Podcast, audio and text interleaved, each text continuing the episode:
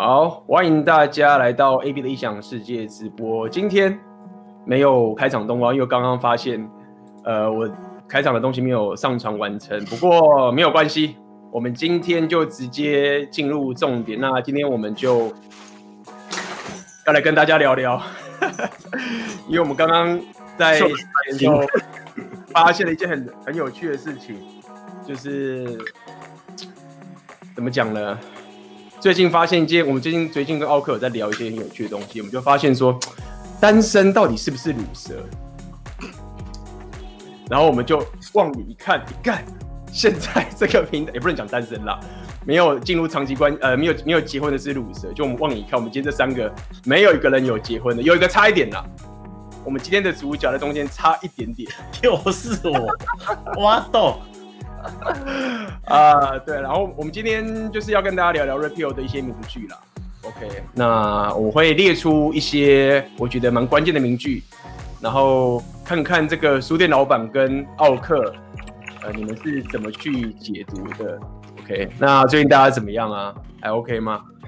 嗯，你知道我最近呢、一直在思考一个两性的大哉问，到底是有结婚？有工作的人呐、啊，是人生胜利组，还是像我、你，还有旁边那个，反正这边中间、左边、右边的三位，看没有一个人是有正经工作的，然后没有一个人呢是进入所谓那种长期关系啊、结婚的。所以照这样定义来说的话，恭喜大家一起跟我加入鲁蛇的行列。我们今天主持人三人。对不对？没有人结婚嘛，没有人脱单啊。你们有人脱单吗？好了，我可能有个女朋友，但是，但是如果照他们那样讲的话，你没有结婚，你没有照这个世俗的一个成功的定义，没有一个家庭关系，所以大家都鲁蛇，逃不掉。恭喜你们，全部都没有当主管呐、啊，好可怜呐、啊！看书店老板 只能当老板而已啊，真的真的很惨啊。哎、欸，这个老板很辛苦哎、欸，天花板的蜘蛛丝还要自己爬梯子上去清哎、欸。你们有清过那个天花板，嵌在天花板轻钢架里面那个循环扇吗？那个要爬梯子爬到、哦那个、爬到最高，然后垂直这样子清。那清完隔天手是完全就废掉，真的举不起来。那个、对啊。不过现在不都有那种两千块打好的服务，照他们来弄就好了。像我都想要做这种事情，要花钱解决啊。穷啊，卖书赚不了钱啊。好吧。对啊，就很鲁啊，只能卖书而已啊。应该是太太闲没事干吧，自己这样面自己动手做还比较好。不过我也是比较喜欢这样，很多东西自己去解决、自己去处理比较好，还要再等人家实在是太慢了，对啊？是。不过不过今天因为上礼拜我奥克我有我有看看你的那个直播啊，然后有什么题目？我那个什么我那个题目被黄标了，他妈的，马上就被黄标了。我但是黄标他的理由，因为上一次我讲那个沟通嘛，然后我里面列了很多案例，董志成，然后我们常讲的那个艾成跟王彤，以及之前那个垦丁春宫秀美，他们后续不是还有一个、嗯、一个更黑暗的后续吗？那他给我的理由是里面露出了呃成人镜头，我感动马赛克了，是拿什么成人镜头啦？然后对话截图而已，他都已经把那个那个野外的那个照片啊都马赛克处理了。我说：“这是到底是哪里来的？嗯、到底哪里来的那种成人镜？反正就就被黄标，然后申诉无效。我说，因为我就按那个要求审查，说经过我们人工审查，判定你这支影片呢，确实是有呃不适合每个广告那个厂商的内容，所以呢就黄标了我。其实有可能，因为我最近发现，就是说，如果你在直播的时候，然后你有放一些新闻啊，放一些什么别人的文章啊，他好像就只要看到这个东西，他。”给你黄标的几率就蛮高，因为我最近有发现，我之前有一些呃直播，就是可能有贴人家的文章，就一放的时候就几乎全部都是黄标，呃，所以我猜跟那个也有一些关系。还有不可以讲那个川普跟拜登还有希拉蕊，你现在讲会不会害会不会害会不会害他被黄标？不会啦，我觉得。川普，川普，川普，川普。我觉得，我觉得我们这一集应该就是会被黄标啦，所以 对啊，所以我们就是先破局，就就破局，大家就不用再。你们 你们上次来我这边讲那一集，一开始被黄标，然后我我按那个审查值，哎、欸，过了耶，那一集有过，那集那集那个盈利有过哦。看心情啊，我真的觉得看心情啊。对啊，我觉得那都是看心情。不过不过今天我们就是要聊这个啦，我觉得。其实我觉得我们聊 repeal 一年多啊，对啊，然后我觉得 repeal 它有一些蛮有趣的、蛮蛮关键的点，我觉得它有一些呃论点跟它分析出来的结果啊，不只是呃到位，他还会用一个一句话很简单的一个东西，然后就打到一个重点，然后呢，那一句可能那一句话就可以让许多人有人在 Blue Pill 时间里面，然后就会就会觉醒，而且你必须要有经历过的，呃的的这个情形，你才会觉得哦干，就是靠背，怎么之前都没想到，然后太准了，所以我这是我观察到，所以今天我就整理了一些名句，然后来跟大家聊聊。这个 Red Pill 的这个名句里面，然后各位是用什么样的方式解读它？因为我觉得 Red Pill 很多东西会有各自有各自的解读，所以一开始我就要先来这一句。我觉得这一句是我当初读 repeal 的时候，我觉得很震撼的一句。OK，来大家猜是哪一句？我去看小抄。好，直接报答案。我来开始这一句。靠北，真 真诚的欲望是不能被。我要跟观众讲一下哦。我相信奥克跟我一样，我们到直播前三分钟都还不知道今天要讲什么，对对不对？故意的。我所以，我们直播都超刺激的。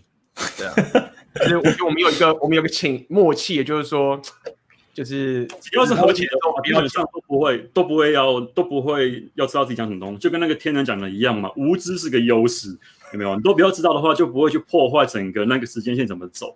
我觉得反而是我们自己那个 solo 干那个比较累。你还要去背稿、弄大纲，然后去想说干，等一下他妈的，我要怎么一个人撑完一个小时？像你们的话是两个小时，我现在都会控制那个时间。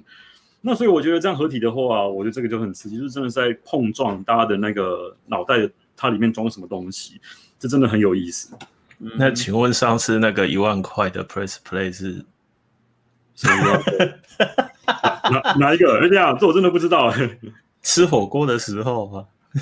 哦，这个不能讲，这个不能讲。我我后来回想回来，你能讲出来？我后来回想一下，那是我们唯一次有蕊过稿的。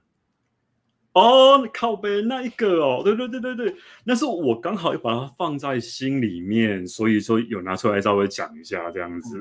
哎、不过还好有蕊。对，不然的话那个尺度有时候会拿捏不出来的，好不好？真的。那你昨天应该来的，我昨天跟 A B 吃饭，你应该要来一下，听我们在那边怎么嘴炮。我昨天帮 A B 哦，昨天帮 A B 增加了很多奇怪的知识。哦，你就拿晶片去插而已啊，对不对？不可能嘛，多知识。然后我们昨天晚上会聊一下，就是昨天我们三个人嘛，那我们就讲说，因为我们就差第四个人，老板没来，那我们就觉得说，干那个位置。对，其实可以卖哦。你知道我们想这件事情，我说看我们我们要不要来开放那个老板奥克 A B 的那个午餐约会或者晚餐约会，然后卖那个位置，六个人，因为三个人嘛，那我觉得六个人差不多，所以开放三个位，大家来竞标，然后来一起跟我们吃个饭这样子，直接直接交流，对不对？红药丸的已经变成直播主了，我们是不是该转换平台到一期去啊？对，抖内抖内，然后来买那个跟那个直播主的那个下午茶啦、晚餐什么的。超棒的，我然后还要自己叫暗装，自己叫暗装那边。哎，这个金额太难看了，帮我标高一点。对，先然后先先塞钱给他，然后赶快帮帮你把那个量给冲高，这样子。嗯，就真的是这样啦。就是我觉得觉得这是很有趣，就是各自有各自的绝招。然后我昨天也学了不少好东西，感谢感谢，得到了不少好知识。最近，呃、对，最近真的。最近真的蛮多人说，干我直播看就是一副很色的样子，我把这当做是一个褒奖，褒奖，至少不会有人说我老实，我 多说我一点他妈很色的样子，几乎大概九十趴的人都会这样讲。嗯，合理啦，合理啦。不过不过今天这一句，其实我我先念第一句是真诚的欲望是不能被妥协的。其实它英文是 You cannot negotiate genuine desire。那我其实第一个想到也是上礼拜欧克你讲的直播，其实。嗯，算是这一个对不对？嗯，那么我认为这一句话可以让许多 Blue Pill 的男生先打好一个比较好的基础，无论是正面跟反负面的。所以正面负面就是你想要走好的正派的人，还是你想要走黑暗派的人，其实这句话都蛮泛用的。然后它也可以解决很多呃很多人卡住问题。那上礼拜我课你有讲有关沟通的局限性的概念嘛？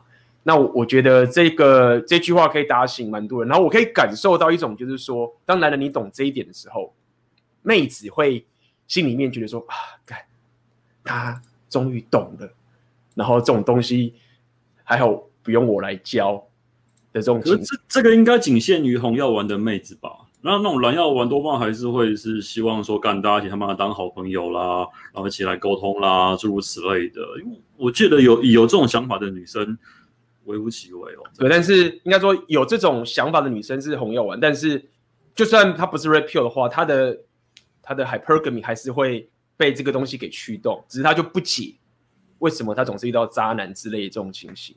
所以一个是懂跟不懂的差别啦，会不会过滤掉？这个好的人或者坏的人的这个情形，对啊，所以老板，你觉得呢？这句话你怎么去解读它？嗯，我我觉得，我觉得依我的观察，这这要分，真的要分男女了。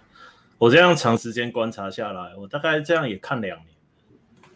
我就我一直在思考一件事情，就是说，是不是啊，在讨论这些事情的时候，真的不能把男人跟女人放在一起？就是我们就是要三个臭男人。然后聊天室里面九十九点九趴全部都是臭男人，然后剩下零点一发 unknown 外外星人随便，就是不能够有女人，因为 Red Pill 有这个学说啊，它其实也没有难到女人听不懂啊。你你只要真的吃饱没事干，把那本书看完，你也可以懂。然后那些理论什么之类的，其实他们理智上都可以懂。女人又没有比我们笨，对不对？可是我的观察问题就在这里了，他明明懂这件事情。他却还是在偷渡驯化概念，比如说他会贴一个，例如说他会贴一个 A B 或奥克的影片给这个男生看，然后你看，你看就是这样哦，有为者亦若是。那但是呢，这可怕的点就来了哦，这一百句话里面呢、啊，可能在第十五句、第三十七句、第七十八句插进了驯化你的部分。好，那问题来了哦。如果我听一个人，我跟一个人在交流的时候，在听他的意见的时候，我必须要有能力从里面挑三个有问题的东西出来。那我们在沟通上面就已经失去了一个所谓的信任，就是我是基于相信你讲的都是真的，我们才来讨论这件事情。那我相信我自己这样看，我觉得女生也没恶意，她们就是不知不觉。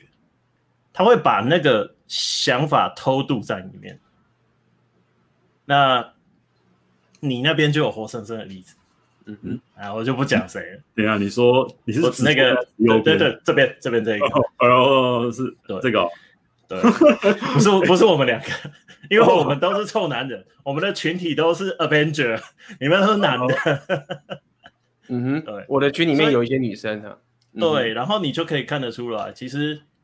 那个有我，我真的是很认真在思考，就是说，是不是真的就是要弄一个那种男人领域，纯男人啊？像之前英国不是什么上报纸被被人家控告说什么歧视，就是有一个什么绅士俱乐部只能够给男生进去参加，就类似像这样的领域里面啊。然后男人在分享的时候，因为没有所谓的，呃，你把它想成那个法律上的那种吧，利益冲突，因为我们都是男人，我们没有利益冲突。所以我们在讨论这件事的时候啊，我们对于真诚欲望不能被妥协的理解，跟女人本质上就不一样。对，我觉得就不一样，因为说穿了，我们男人的真实欲望不能被妥协，什么面向？很简单嘛，就吃不下去哦。啊，就我上次讲的啊，你老二赢不起来，再怎么沟通，就他妈的勾不起来啦。你老不可能因为沟通而突然间他妈变成这样，本来这样突然变成这样，不可能啊。对不对？你吃不吃得下？大概一秒呃一两秒之内就会决定了。有啦，说不定他有什么魔性的技巧啦。他说，我跟你讲，我那个很厉害哟、哦。然后哎，对 对，那个就可能可能会有人就我我突然可以妥协，我们可以对我的我的真诚欲望突然可以妥协。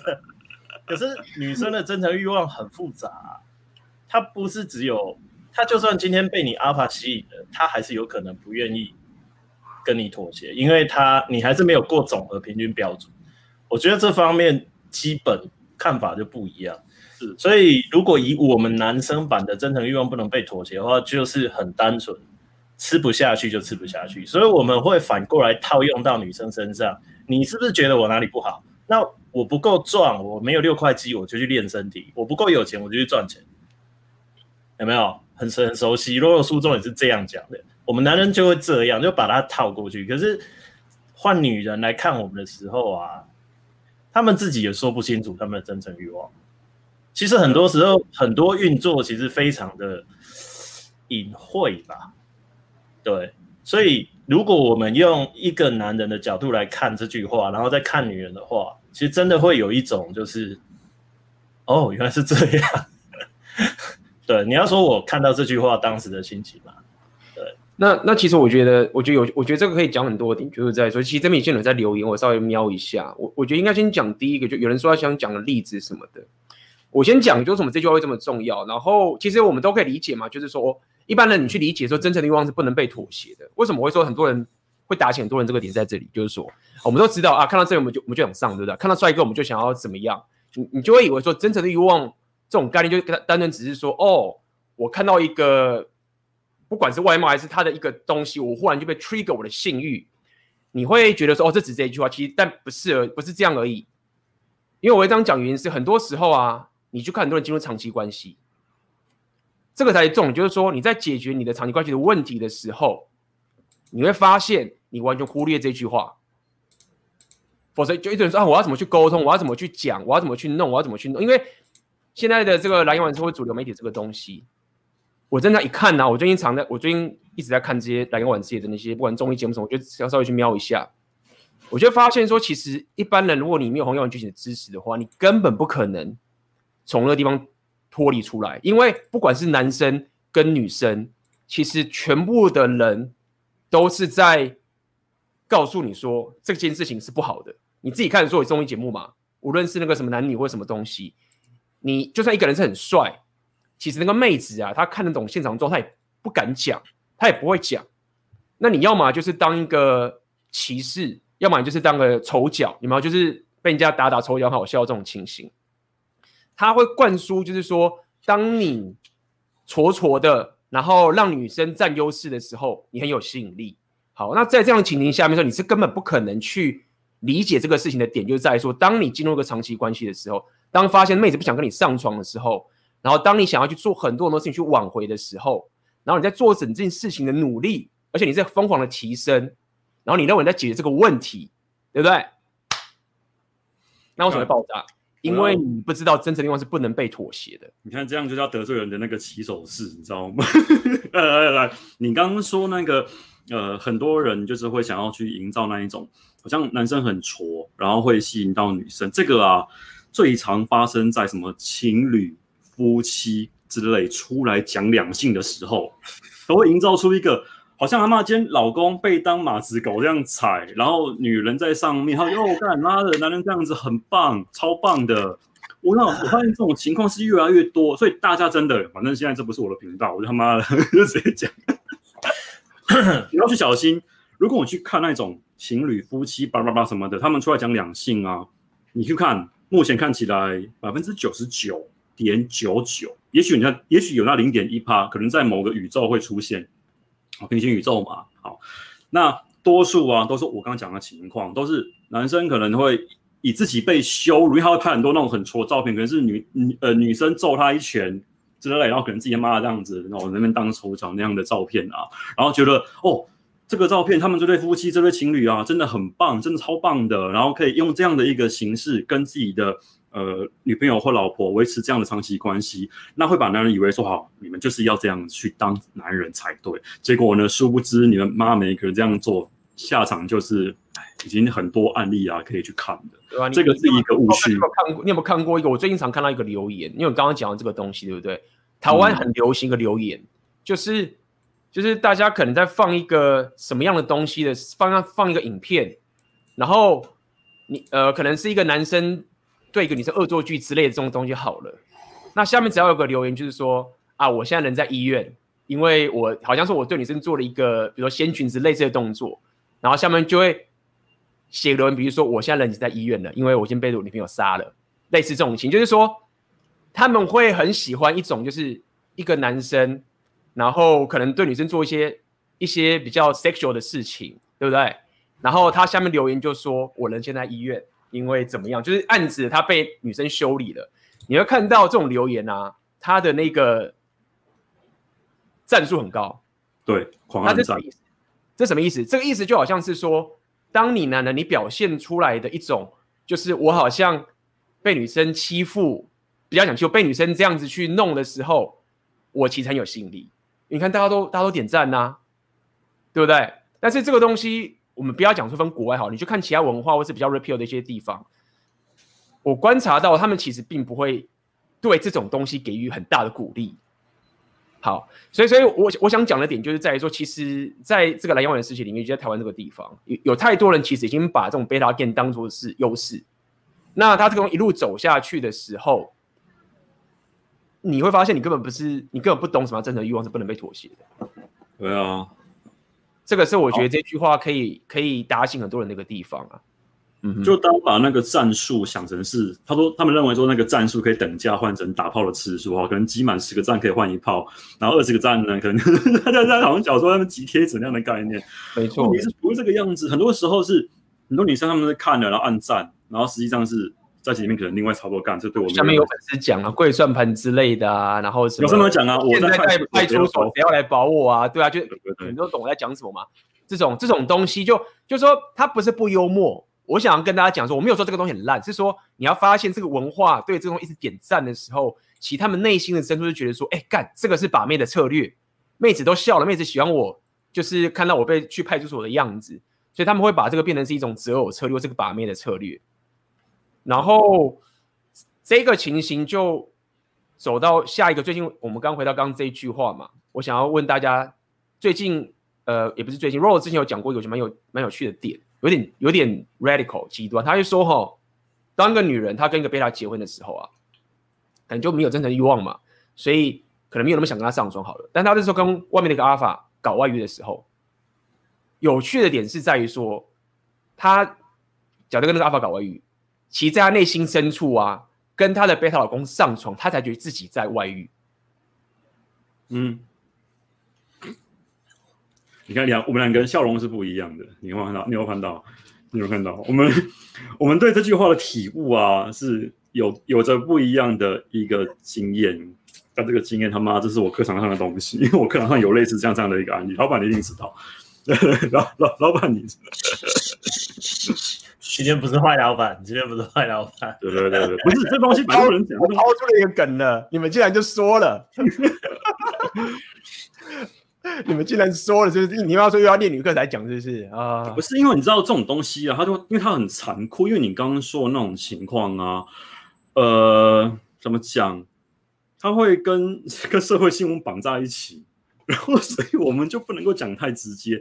但是我得这么说啊，对，的确，你那你刚刚说的那个情况，让我会扯到一些那种所谓的罪恶感啊，什么什么之类。但你不得不承认，有的时候就跟我们小时候在作弊一样，就比如说你会觉得刺激嘛。你会喜欢那种紧张刺激被发现的快感，那你刚刚说的那个情况跟这东西啊，他们的那个本质啊，其实是很类似的，就是在做那些比较呃不能够摊在阳光底下事情的时候，人们会因此呢而增加自己的哇，感原来做这种事情这么刺激，原来这种事情偷偷来这么的爽。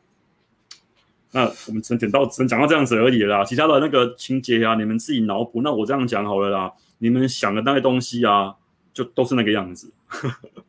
对，这个社会新闻没有没有没有乱胡乱，就都是那个样子。什么同龄演啊，他们没有乱演。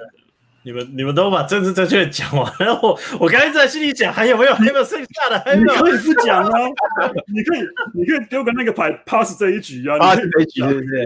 你可以丢个 pass 牌啊，这样对不起观众啊。对啊，妈，对，这边挖一堆。这边挖个洞，然后那边也挖个洞，然后当我挖到我的回合的时候，前后左右都是洞，然后我的右上角移动格数剩一格，我只能往上下左右这样。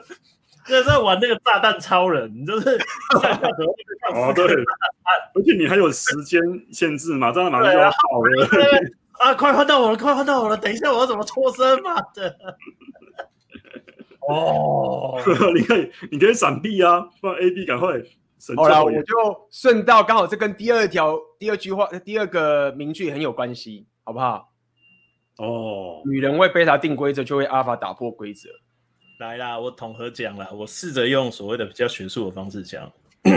你刚刚讲到了嘛，人其实做坏事的时候会有背德感，所以刺激呢不是乘以二，不是乘以三，是次方。啊，这样是二二次方到 n 次方，这个 n 就随着你做的事情越糟糕，你的认知啊，你心中的那个道德尺度越沉沦，那 n 就越大，就是这样。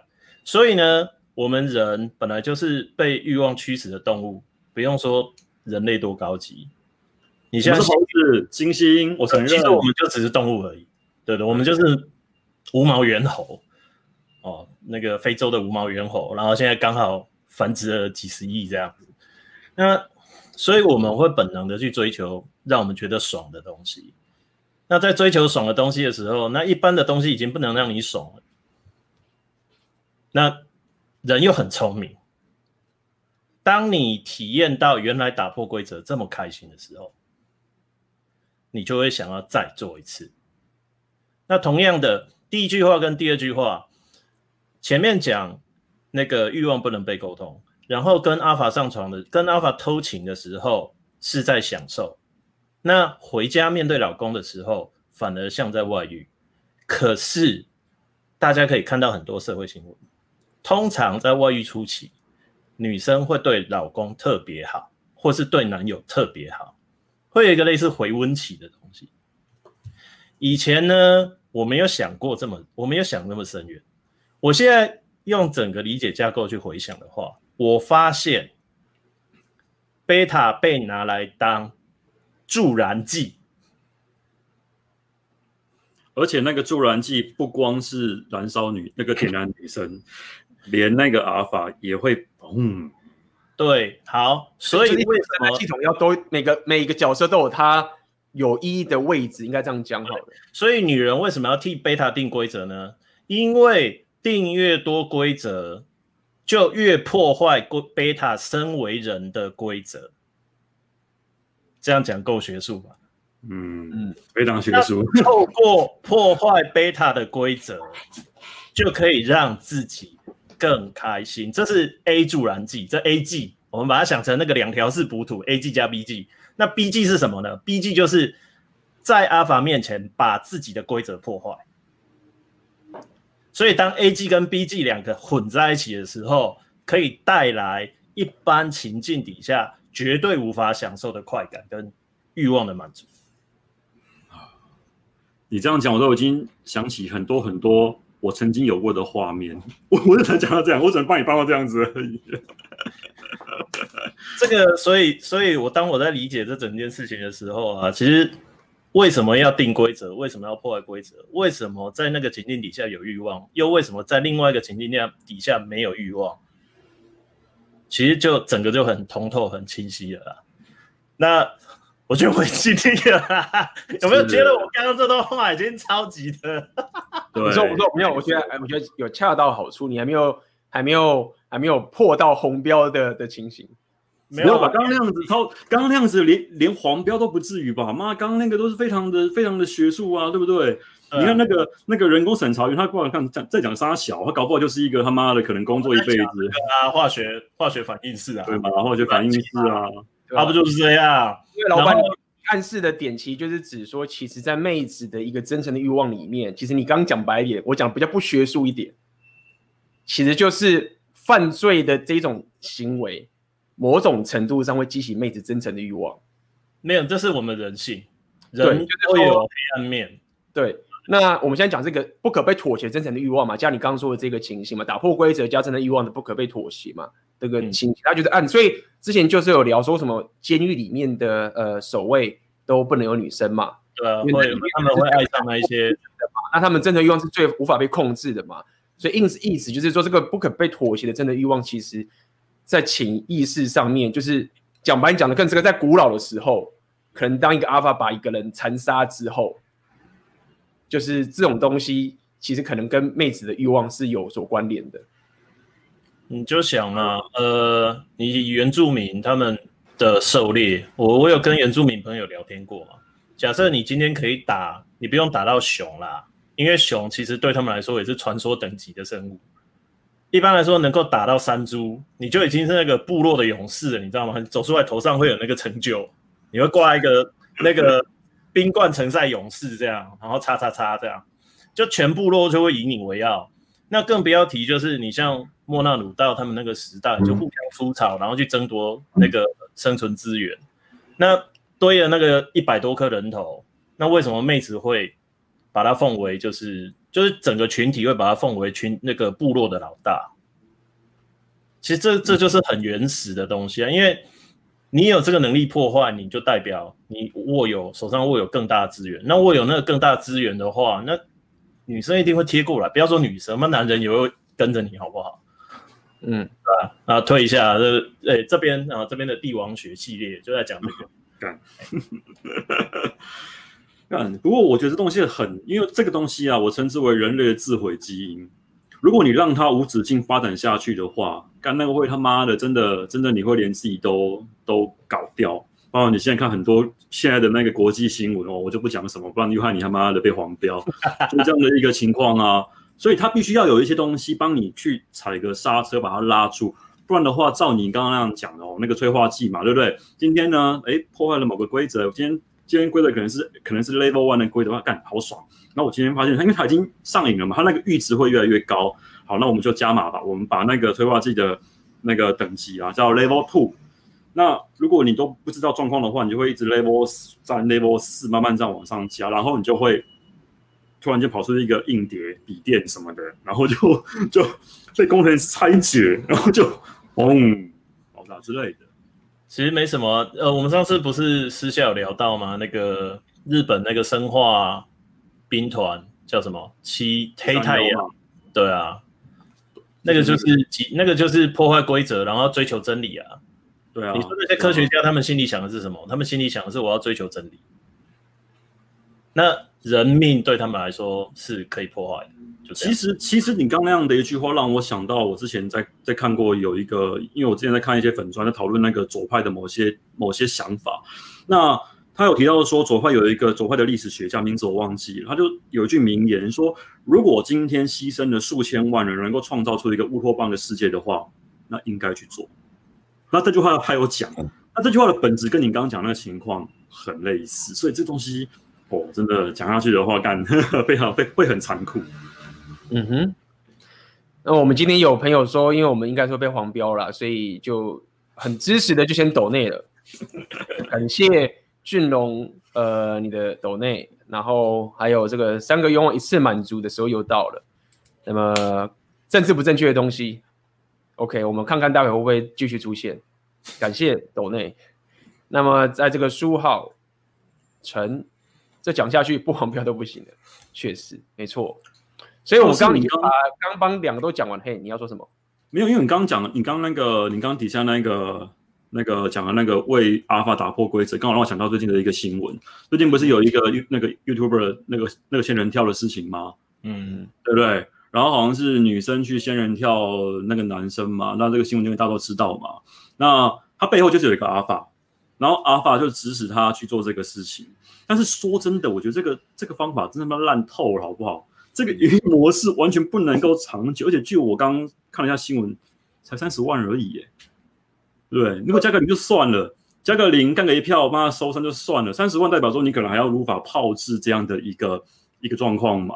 你他妈只花只赚个三十万，然后却要闹上新闻，然后可能还要上法。但是我觉得，我觉得有趣的地方来了，就即使这个这个女生她是因为呃背后有人教唆，但所有的人都把重点放在。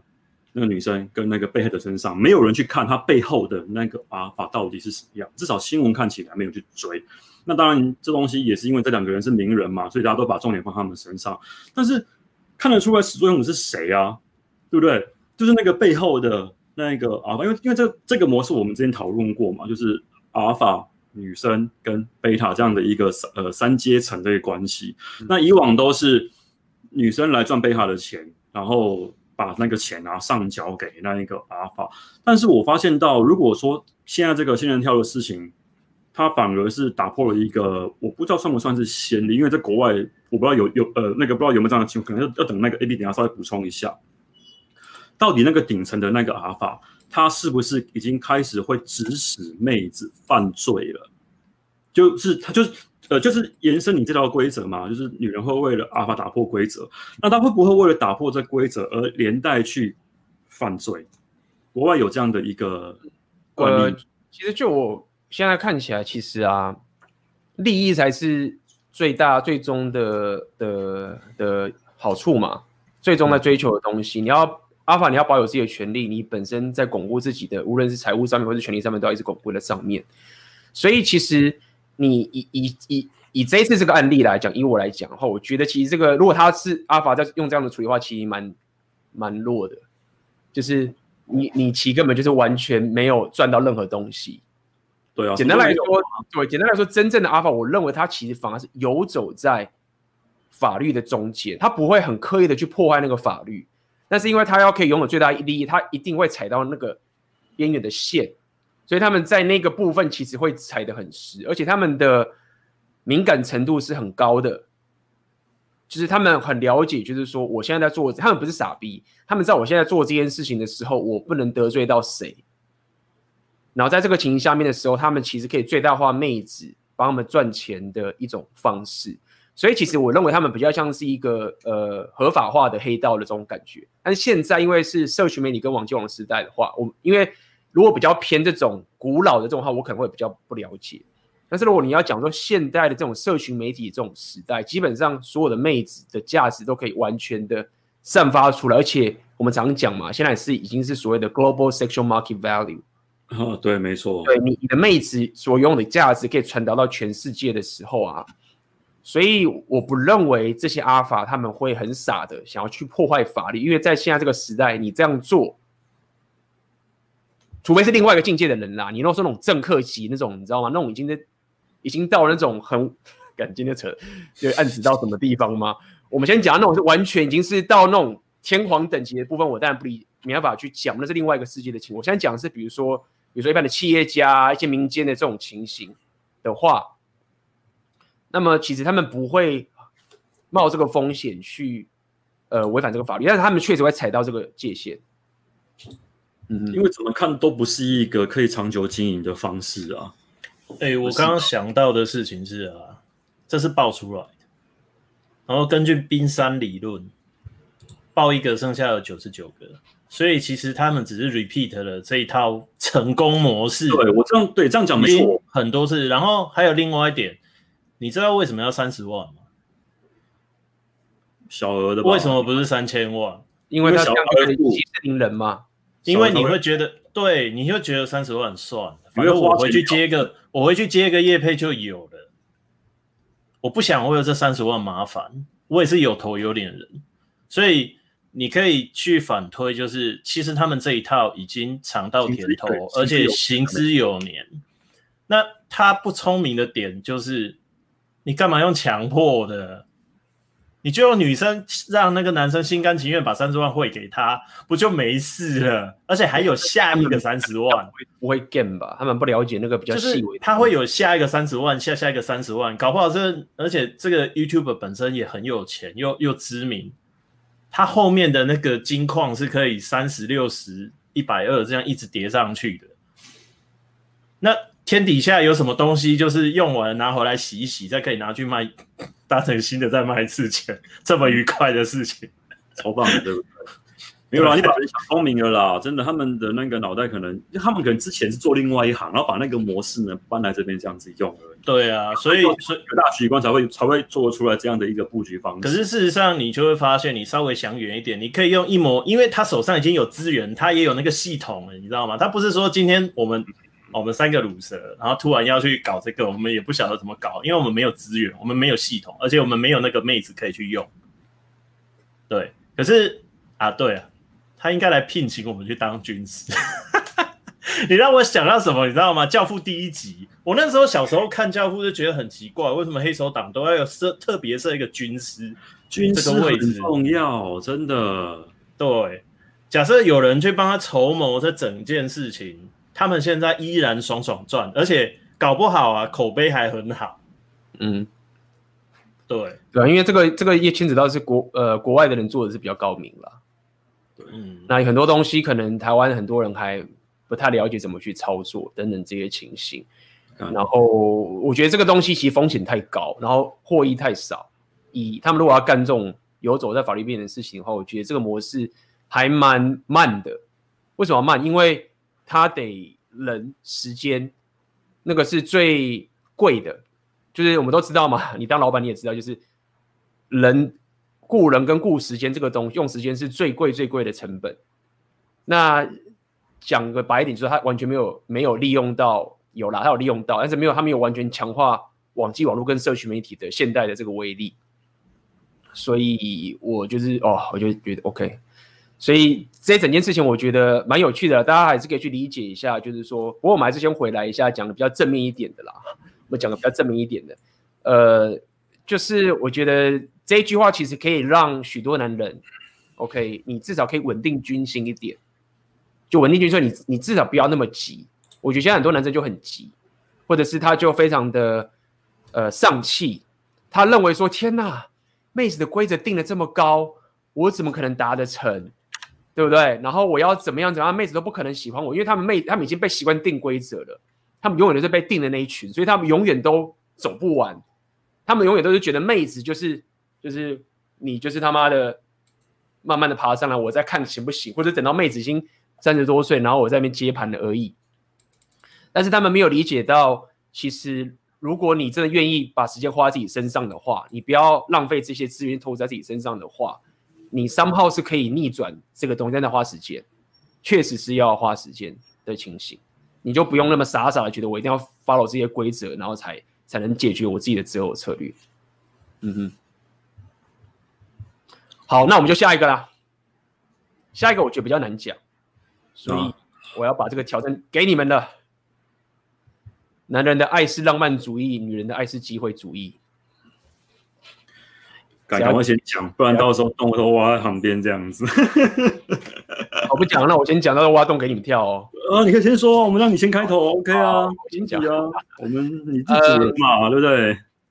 我们先，我先，我们先讲这个，就是说，先从个小故事开始讲，就是说，我们看了很多很多的浪漫的故事啊，然后浪漫的这个东西啊，什么什么什么的这些，所有的浪漫的一些事情，好了，大家去想一想。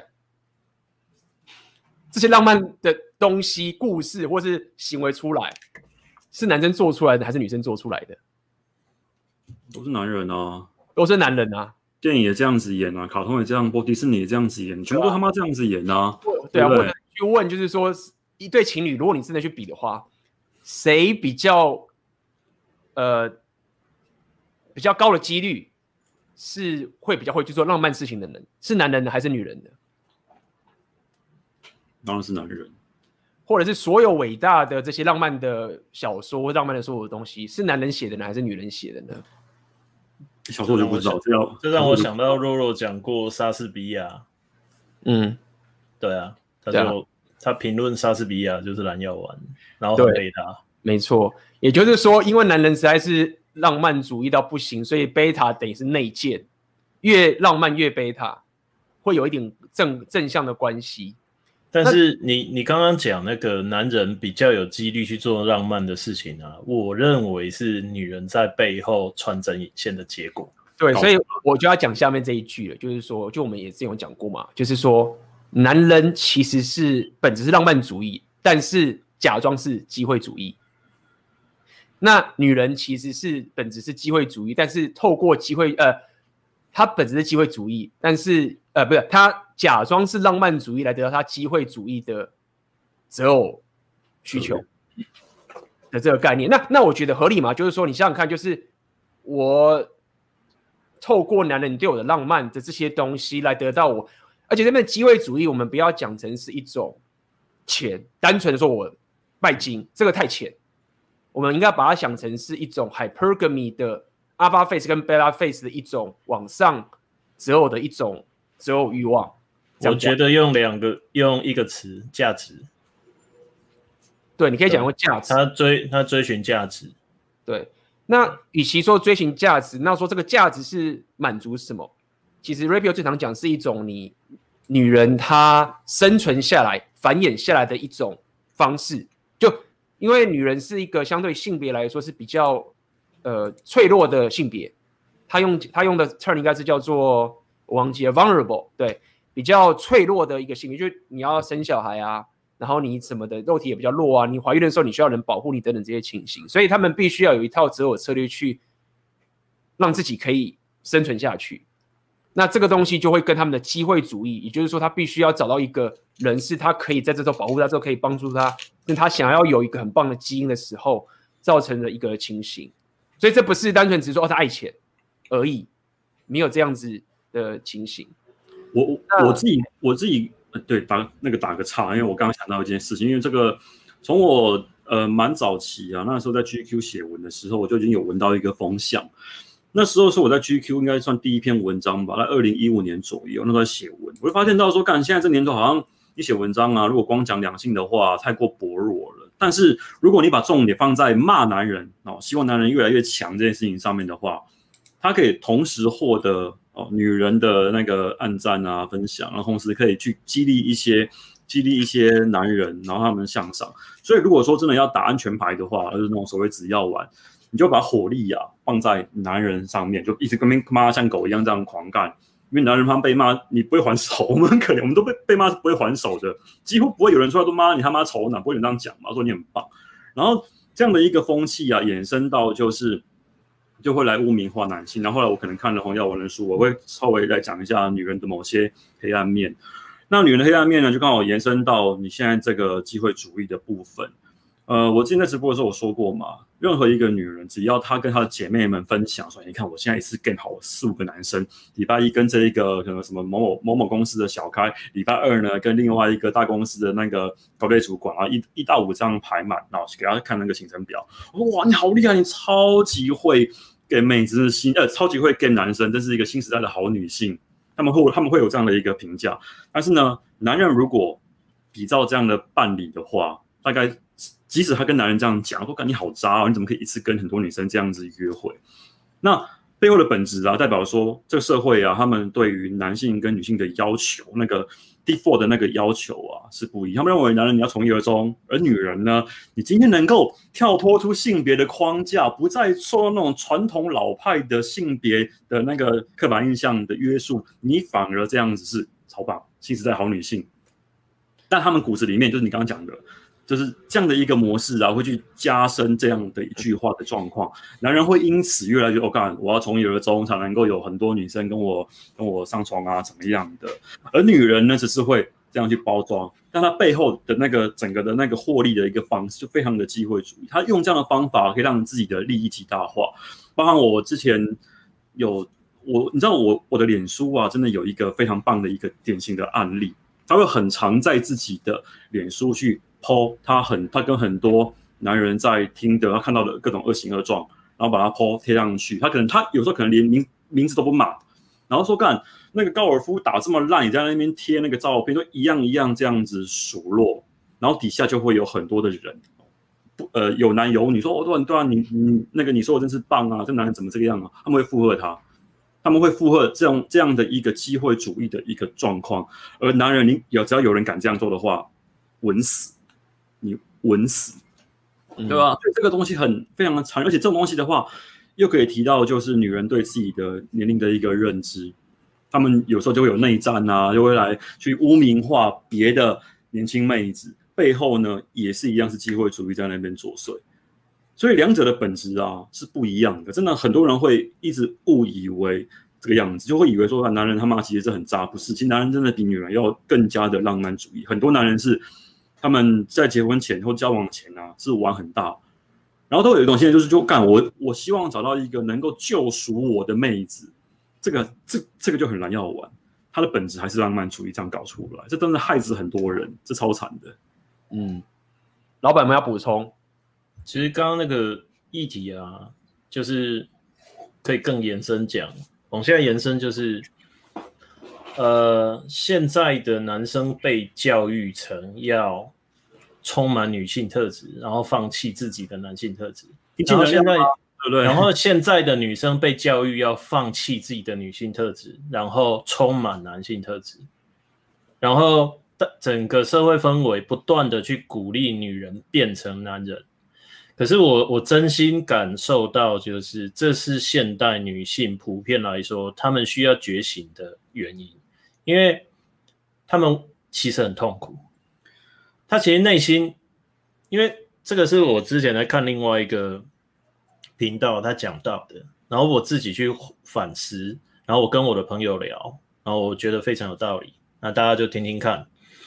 他说啊，演化哦是经过数千万年所形成的，所以我们的内，我们的肉体机制，我们以我们男性来说，生理男性来说，我们已经被内建那你讲的 default，就是说，当我们做一些事情的时候，我们的大脑会给我们奖励，它会分泌让你觉得愉快的化学物质。那什么事情呢？当你赢的时候，当你胜利的时候，当你领导的时候，承担责任的时候。保护群体的时候，我我那时候就问我朋友，当你们做这些事情的时候，尤其是当你赢的时候，你觉得怎么样？每个人都说干，我觉得我自己像神。那个就是男子气概，正向男子气概在给我们奖励，因为我们的机制就是鼓励你去做这件事情。那为什么要去做这件事情？因为这就是男人天生的责任嘛，这会帮助我们的族群把基因传递下去嘛。同样的，女生在做。符合他们天性的事情的时候，他们的大脑也会给他们奖励。可是我们在反观现代社会，你会发现一个非常严重的问题：很多男生被洗成就是放掉自己的男子气概，然后去做那一些其实你的 default 是在反抗的事，就你并不希望这样，可是因为大家都叫你这样做，然后你也好像就是我也不晓得哪里不对。但是因为大家都叫我这样做，我就去做。然后刚开始做了就觉得很怪，然后最后就冲突，然后就过得很不快乐。那我们反过来去看女生，现在有很多女生被洗成就是我要当个男子汉、女强人对。然后他放完全放弃了自己的女性特质之后啊，然后例如说到了三四十岁，他终于把事业冲到底，然后他突然发现这不是我要的。最近一个前阵子很有名嘛，《Sex and City》的作者啊，嗯，对，他自己就后悔了。然后他到什么时候才觉醒？六十岁，差不多六十岁的时候才觉醒。我记得他自己他自己有出来讲这件事情啊，对，有出来，新闻有报啊。所以，其实我觉得我们在讲这些东西的时候啊，更就观众真的要去好好去想一想，就是说你现在是在什么样的状况底下。然后，我觉得浪漫主义没什么，因为你之前我记得我跟 AB 有一集就讨论过嘛。其实若若的行为也很浪漫，他想要救世，哎、欸，那是一个很很宏大的、欸。像我的话，我可能就觉得我我就收钱，然后救人啊，赚一些钱呢，然后救世哦，关我屁事。我不会有那么宏大的想法。可是若若在做这些事情的时候，他是抱持的一个我想要拯救这世界上需要帮助的男人。他明知道帮 FC 把管是一件苦差事，我想你们应该都很有感啦。看到那个粉砖私讯来的问题哦，都会想要继续打电动，不要看他。我自己对我自己都有这种想法了，就是看到那讯息一直跳，而且一看就是那种万言书，咚咚咚咚咚咚哦，我超怕这一种的，你知道吗？那一看到说，干你他妈，你能不能够精简你的问题？简单讲不是很好吗？对不对？对，然后我把那一万个字看完之后，我发现他没有问问题。这个我上一次直播我自己就吐槽过，他开场说我有一个问题要问老板，然后接下来一万个字，然后一万字没有问问题，然后我我只好回他说，请问你的问题是什么？对，可是我必须讲，就是说我们现在拉回来，就是说你你觉得我我不觉得浪漫主义不好，但是你是不是有知觉的知道你现在在做什么事情？然后你知不知道这什么样的情境是让你觉得最愉快的？可是这又牵扯到上一次 AB 推的那个影片，就是两个年轻人的 Podcast 的访问 Roro，它里面就有讲到，就是 Happy Happiness 吧，就是大家会想要去追求快乐。可是以我对于红药丸的体悟跟可能年纪比较大，我认为不不该追求快乐，应该追求平静。嗯，非常好哎、欸，对，是平静没错啊。就是你在什么状况下你是最平静的，然后去处理你所有面对到的事情。跟对待你身边所有的人，那会是一个最舒服的状态。那很多人是没有能力去察觉说，我要怎么让我自己进入这个平静的状态。他们会去追求，我们一开始讲的嘛，不是追求欲望吗？对不对？结果你会发现呢，我不断的追求欲望，我不断的破坏框架，结果最后呢，没有，什么都没有，我还是得不到我想要的。那同样的，就是你说在浪漫主义跟机会主义这部分，那现在社会又整个把它颠倒过来，让更多人连起点都站错位置了。就有点像你把一个小男生用抓夹娃娃机抓起来，然后放到小女生的起点，然后再把小女生抓到男生的起点，然后叫他们哦蹦好开始往前跑。等跑了三十年过后，两个都很不快乐。你记不记得这个这个最近有一个那个好像德国工程师，他好像穿了女装上班，结果爆红。哦，对啊，对对对，就穿裙子啊。哦，然后啊，这就可怕的地方来了，就是所有的人，不论男或女，都要为了这样的行为而暗赞、而叫好、而分享，所以他爆红了。可是我后来有去稍微瞄了一下，就是这个新闻底下的那个留言，超好笑的，一堆女生拿在那边说，看他屁股好翘哦，他身材真好哦。我说妈的！他今天是穿了一个呃政治正确的那种，就是能够跳脱出那种性别框架的衣服。男人本来应该穿西装，但是他今天却能够跳脱这样的框架，愿意穿女装上班。可是却有一堆的女人，却因为他的那种充满男性气概的肉体而叫好。那你到底该该该看在哪边？到底是因为他今天是穿西装，还是今天他变？是因为他今天穿的女装，还是因为他有这样的一个好身材？那为什么你不是穿一个那种？呃，紧身合身的牛仔裤，对不对？一样有那个曲线，而且而且更加符合那个男子汉的一个形象啊，这就很吊诡啊。可是这个这个就是牵扯到他个人，他对于他自己怎么性别认同，这个不是，是这不是我们就是可以用这种所谓的 general 的 case 去讲，因为我们大部分的情况是讲大，我们是这我们的客群都是异性恋男性，我们就之前就发生过一个很好笑的例子嘛，同性恋跑来批评 repeal。呃，有。有，对啊，然后你就会有一种阿里奇的话修，嗯，对不对？而且我又不是没有同性恋的朋友，他们的择偶市场那个才残酷嘞，嗯，对啊，他们对于那个外貌跟肉体的要求更残酷啊，对于才华啊那种内涵啊，那个标杆是更高的诶，能够在。残酷的同志市场里面脱颖而出，被他被他们封为天菜的那个，都是拿来异性恋市场，妈的都是见神杀神、佛挡杀佛这种等级的啊！你就会冯金当马良，张飞打岳飞啊！就所以我，我我我是认为啦，在讨论这些议题的时候啊，我不认为浪漫主义不好，我也不认为机会主义怎么样，因为很简单嘛，人都想要追求价值，所以其实我们想要年轻正妹。我们然后我们还希望这个年轻正妹呢，那个进得了厨房，出得了厅堂，哦，晚上灯关起来还能够很 happy，这就是我们男人希望从女人身上得到的价值。同样的，女生也希望从我们身上得到价值，但是这个价值就是因为海派克迷的关系变得很多元。对，那我们男生会因为浪漫主义，然后去想要去做一些很伟大的事情，嗯，然后想要把一件事情做到很棒。很好，因为我们想要什么？我们想要赢嘛。那文无文无第一，武无第二，怎么会这种话？其实就就在在在反映我们男性天生的那个机制，什么状况下会奖励你？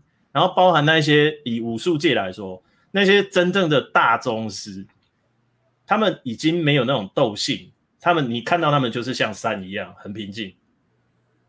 他不会像年轻的年轻人学了一点武术，然后就想要逞凶斗狠，要我打出场费拿出来就打这样。他没有啦，他连出场费都不鸟你了，因为他已经过了那个，他已经就到下一个境界去了。所以其实我认为，就是我们在讨论的东西，真的可以分成，就是例如说现在这个阶段，然后先解决你把妹的困境或自我认知的危机，然后再依序这样下去。可是其实是后面很深远的。感同又之不好走啊，这样听起来到最后会变成我们在聊哲学。对，没错，就是这样。对对啊，会变成这个情形。我刚看到有趣的问题，我看一下 A B 要怎么解解这件事情，我就不讲了，自己看。来，我们刚好，我们刚好，我们刚好，其实我们还有几个名句可以讲啊，但是我觉得还蛮有趣的。然后我不想要很匆匆的把这些名句讲完，因为我觉得可以激荡更多，就是大家的一些想法。所以我觉得我们可以下次。再把剩，我们时间刚一个小时嘛，我们可以下次再把剩下的名句，然后列出来跟大家讲。那接下来我们就好好的来回答大家的问题，然后一样，我们就先休息一分钟，然后大家可以把问题先列上去，然后我们待会就回来。OK，好。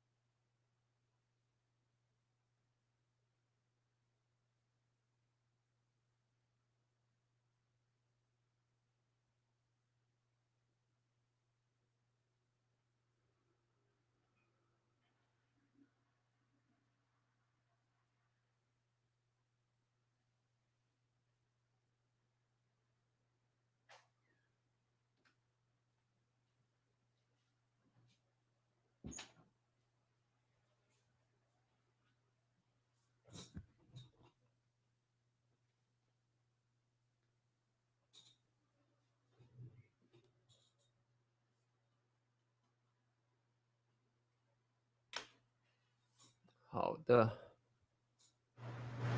好，我先回来哈来看大家的问题。你从我们先从抖内的开始看嘛。刚刚好像有一个人，我在中间有看到抖内，OG Lee，哇，你的问题这么长啊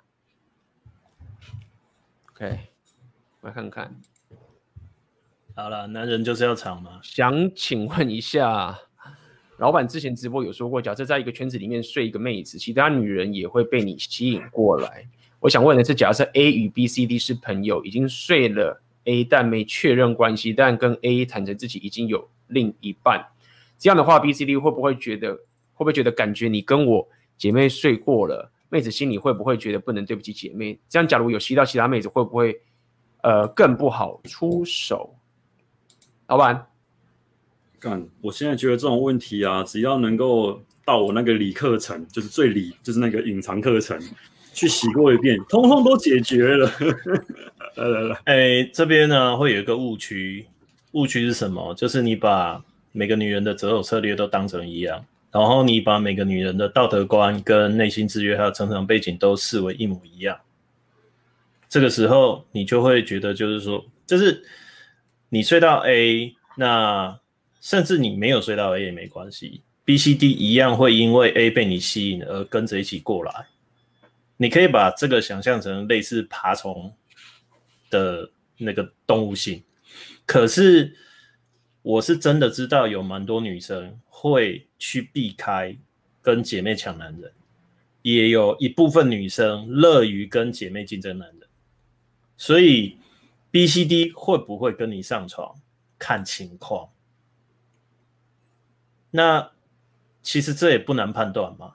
如果一个女的明知道你有你有女朋友，或是你已经在跟某人打得火热，她还一直给你机会，我们先不要想太暗黑的情况，就是 A 派 C 来诱惑你，然后看你会不会被诱惑。我们先撇开这种，就是瞒天过海、局中局这种，我们先放旁边。在一般的情况底下，如果假设 C 也来。对你投怀送抱，那你要不要出手？反而你该考虑的是，你会不会因为吃了 C，导致你的人际关系全爆炸？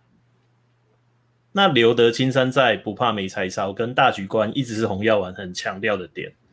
所以，如果你是问红药丸的建议的话，那我会先建议你先去想想看，这样子搞会不会害到你的长期？有损你的利益，还有你的名声，或者是影响你的工作。那你也知道，小杂货加恐怖，它可以搞到你班没有办法好好上，睡觉不能好好睡。你就想啊，他每天跑到你家门口闹自杀，你怎么上班？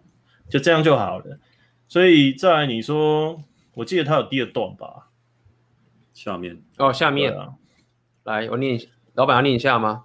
哦，他说第二个问题说，我跟 A 的关系都知道对方各自有男女朋友，但感觉女生比较喜欢我，也是会在意她的男友，但她最近只要我找她，她就会来我家认识妹子两个多礼拜。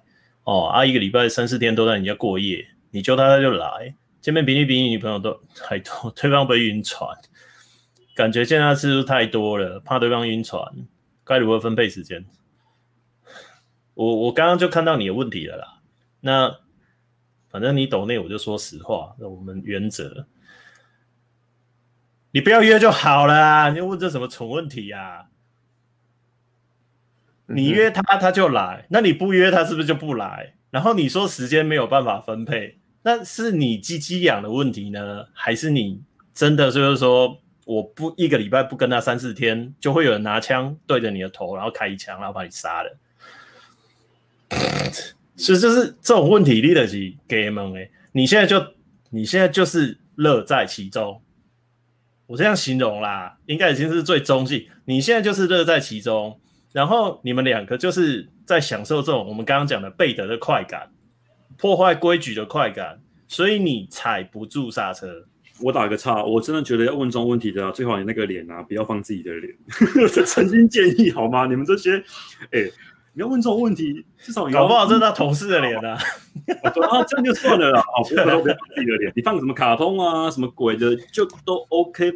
问这种问题，上次上次上次我那边有一个直播，也是他他问我要要怎么样摆脱那种恐怖恐怖情人，然后他说他们他也会来给我直播。我靠，你拿自己的脸，然后来问这样的问题啊？他不就知道你在问这个问题了？包括你们真的要稍微想一下这件事情的后果。不过刚老板那个情况啊，我我稍微补充，哎，老板你说完了吗？哦，我就再再讲一下好了，就说女生喜欢你，女生比较喜欢你，那你担心她晕船，那你就应该要拉远距离，要让这个温度下降。可是很显然，你现在没有能力控制你自己，你都没有办法控制你自己的话，你怎么去控制这个女生？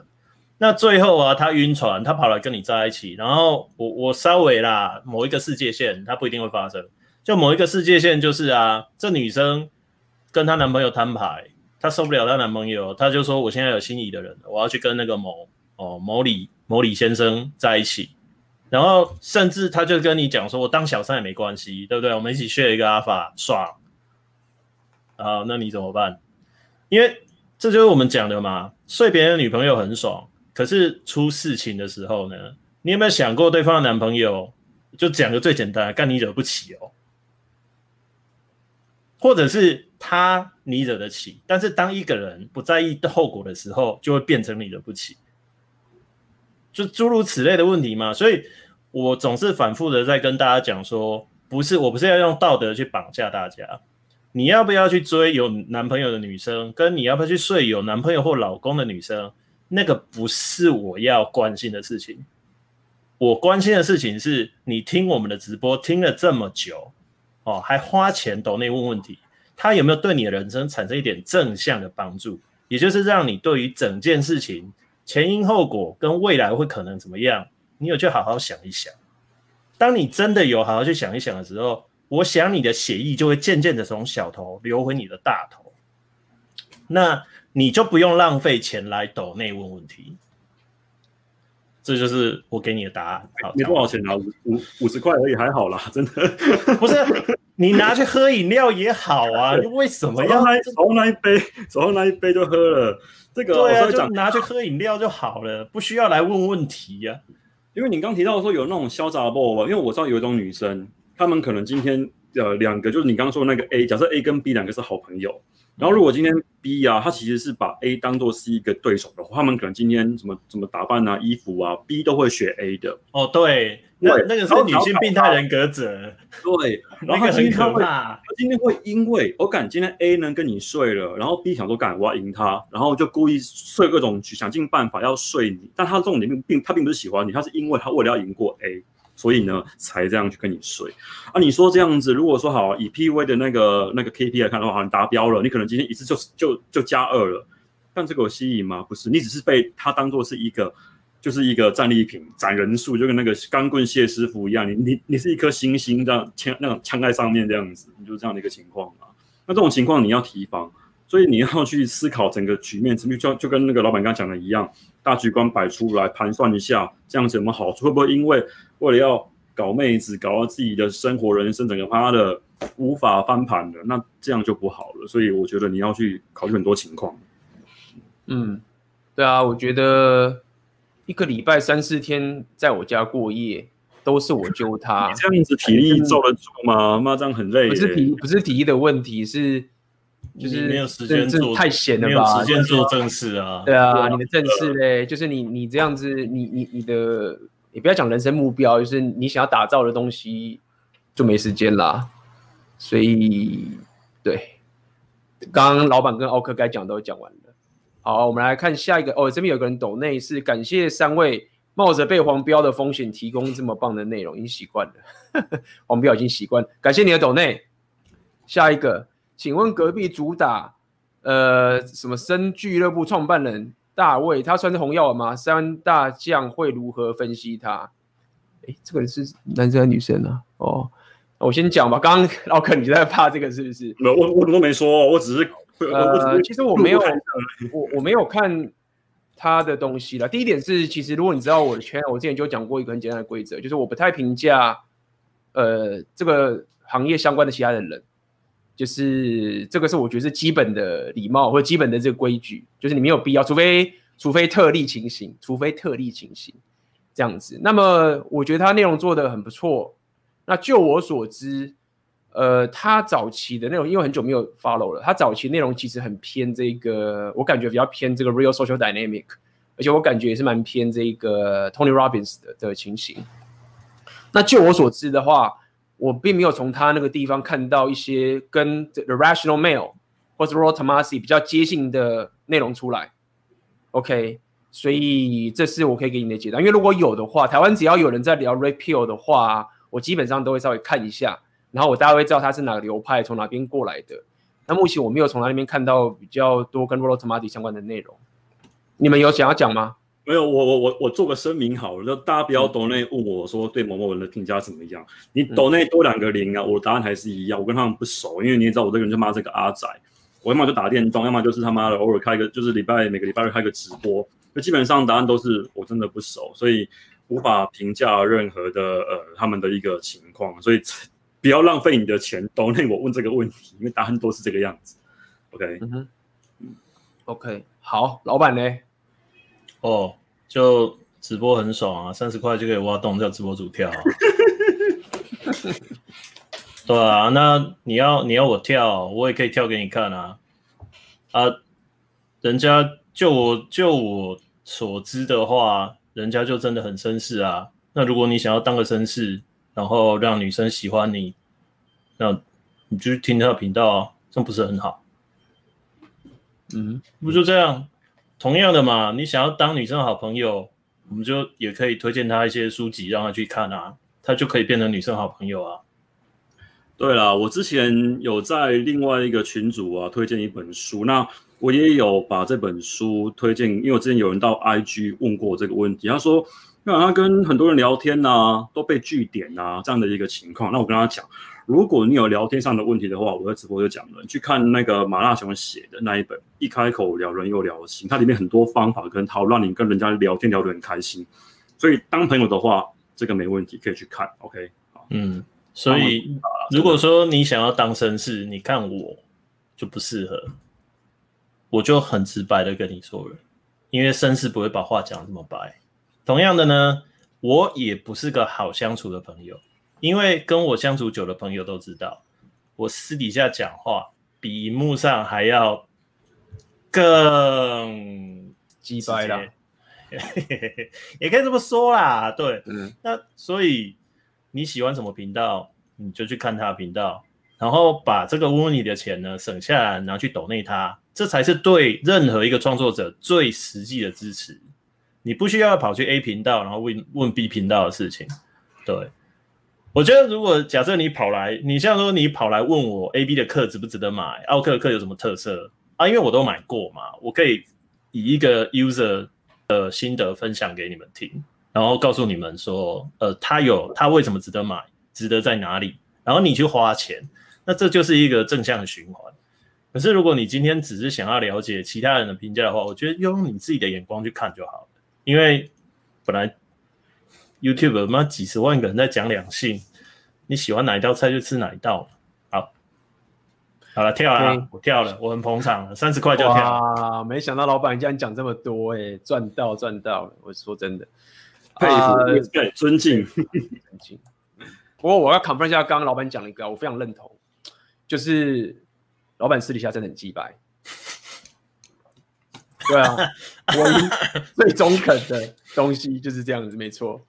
好，我们下一个问题，呃，莎莎嘛，感谢你的抖内，请问 A B 奥克老板，为何妹子的 S M V 巅峰是二十四岁，而不是十八岁？妹子不是越年轻价值越高吗？这边我稍微回答一下啦，就是其实不是这样去算越年轻越高。如果你要讲越年轻的话，那其实应该算十五岁哦。OK。呃，先让我讲完。我现在讲十五岁，不代表说你十五岁可以跟妹子上床的的这个情形，不是。我会讲十五岁的点是在 Rollo Tomasi 的书里面，或者我们讲 Rapio 的时候，在讲妹子自我策略的时候，其实是根据妹子开始有惊奇的生理情形来开始讲的。OK，所以呃，我说以你这种你的逻辑嘛，就越年轻越好嘛，没有他，是十五岁嘛，不是啊，也不是。所以简单来说，我要跟你讲这个岁数啊，你可以去想看他针对妹子岁数的这个呃标准啊，比较标准，就是他的。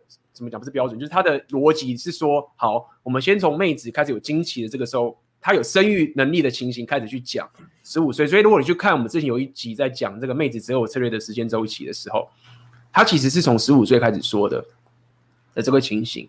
那么等于是到妹子二十二岁、二十四岁的时候，其实她才会身体的那个丰腴的发育才会到最呃黄金的阶段。这样讲好了，所以其实并不是十八岁。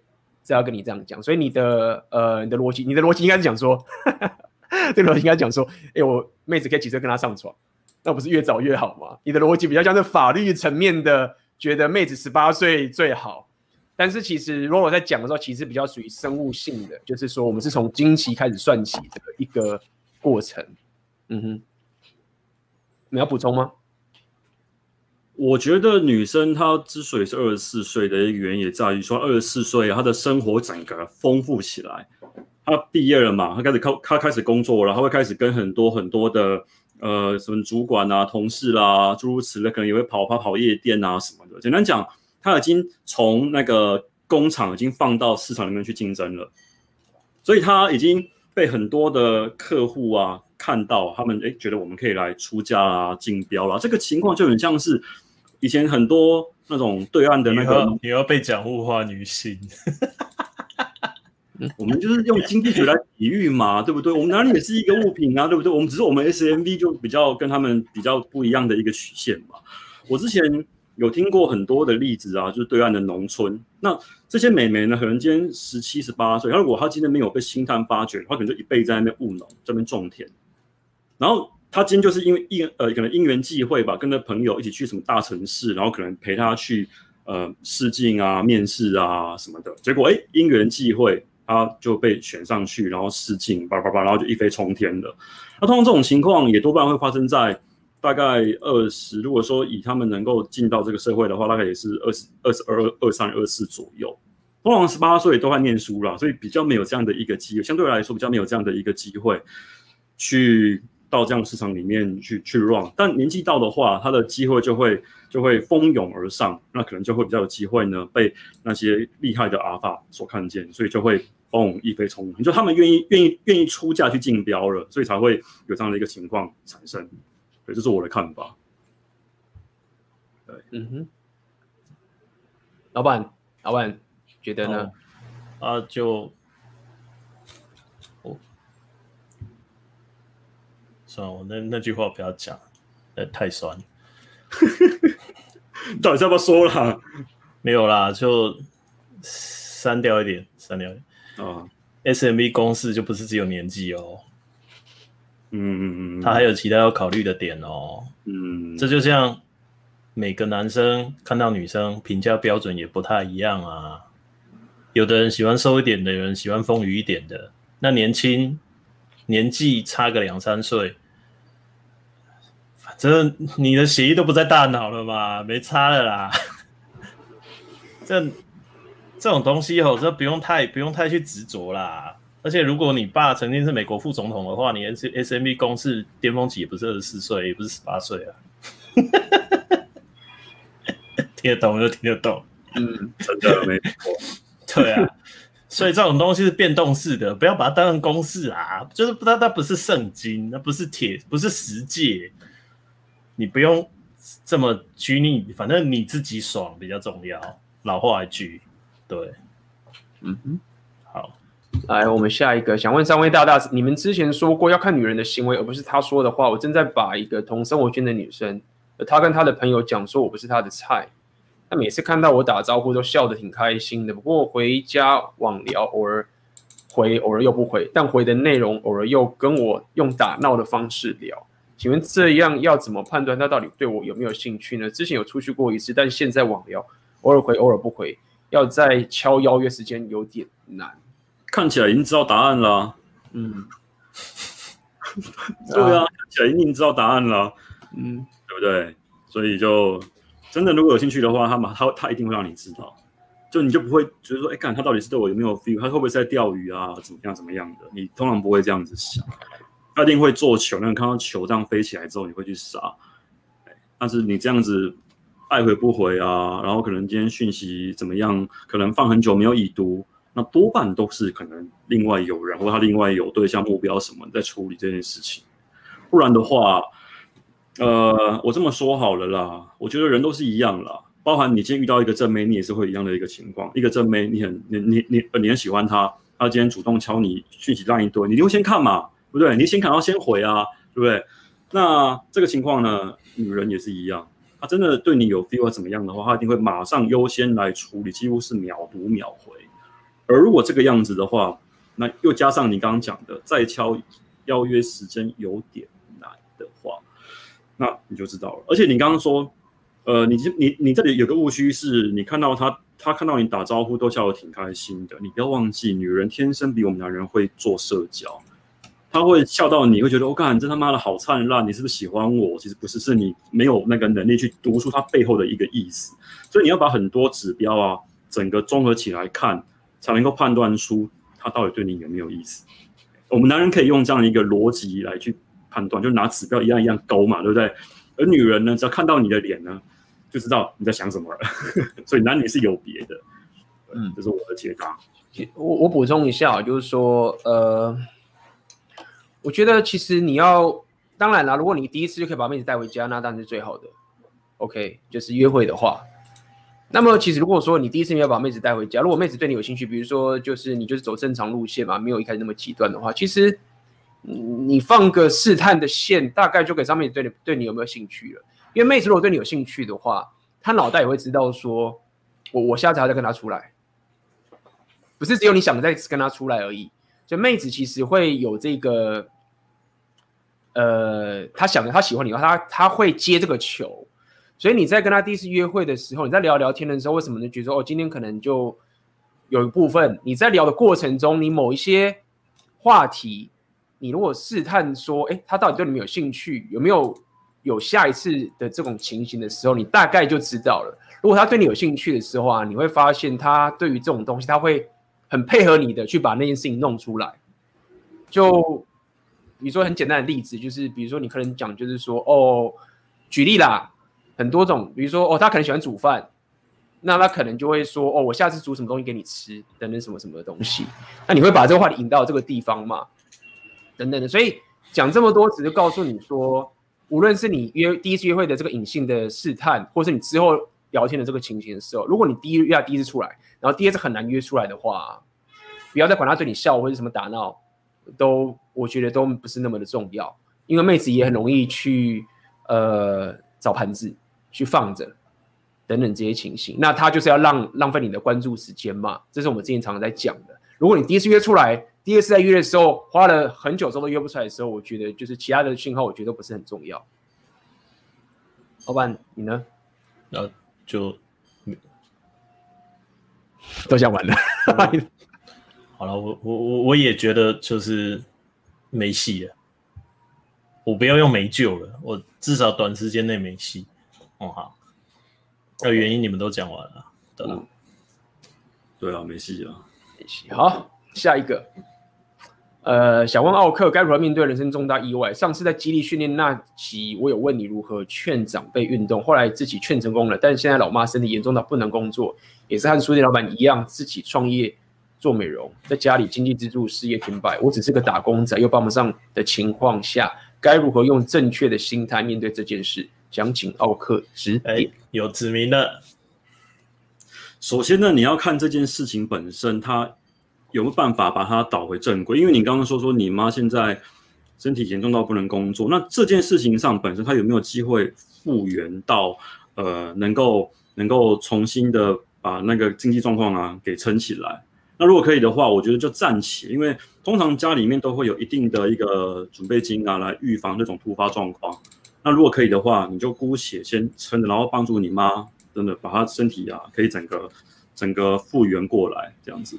那如果真的不幸，真的完全真的断掉的话，那我真的觉得你要有有一个自觉，因为这种是属于那种人生的一个意外，那不能够用常理跟一般状况啊来去评断，所以我觉得你必须要在你的工作上面要能够，你可能要多兼几份差，来稍微把它处理掉这件事情，因为钱这东西是很残酷，因为像我就很多朋友缺钱嘛，工作做两份呢、他。经常在那个健身房当大夜班，他白天他要跑正职。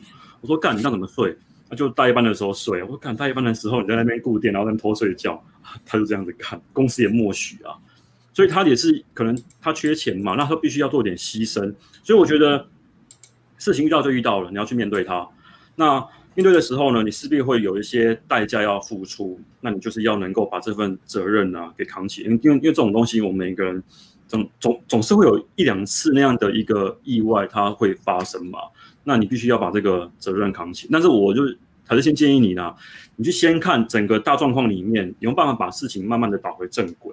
如果可以的话，往那边去走会比较好。不论是你妈妈的那个身体状况，还是那个经济状况啊，你用这样的一个心态去面对啊，至少不会是无头苍蝇。这样的话，还至少可以点滴点滴的把事情啊慢慢的变回来。这是我的建议。嗯哼。好，那我们就下一个。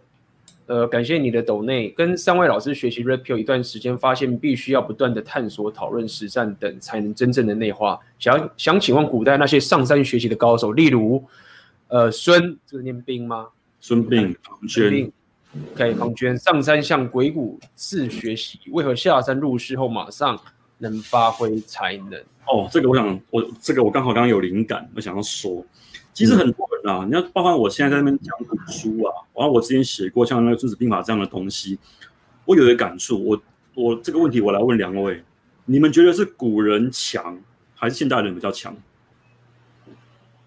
嗯，对，你们觉得哪个比较强？是古人厉害还是那种现代人比较厉害？你们单看科技的话，当然觉得干现代人强多了，对不对？嗯、现代的思想是有一个系统化跟逻辑，那那这个是拜希腊哲学所赐。希腊哲学把很多的一些知识体系啊，整个系统化、分门别类，然后有阶段性慢慢这样子走起来。所以啊，真的要讲的话，现代人比以前的人强很多。那我认为很多的古人跟古书啊是被神化了，因为以前的人没没读什么书，以前只有贵族才可以读书。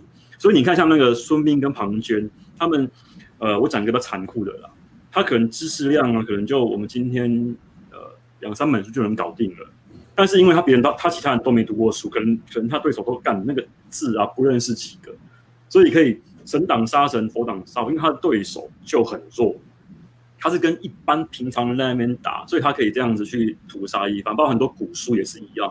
我现在在那边看《孙子兵法》，我的感触很深刻，因为后来。呃，很多人都在那边，就是很多很多那种商管书都会神化这一门、这一门、这门呃这一本书，然后我自己也把它拿来写。但我同意后面的像我们那个之后的那个赛局理论啊，它比那个书里强强太多了。它里面很多内涵是你真的可以用步骤跟系统有一个逻辑去去拆解的。所以其实不要把古人跟古书太过神化，现代人真的强很多。你用这样的一个体系去看的话，包含他们遇到的对手是什么档次的，你就知道我们现在其实大有可为的。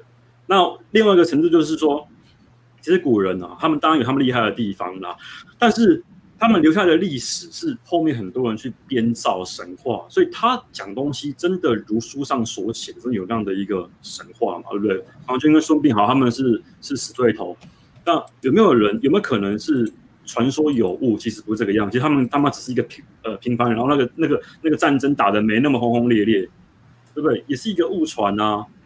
那你这样看的话，就觉得看真的古人，我这样建议啊，因为他刚好可以呼应我们那个红药丸的一个。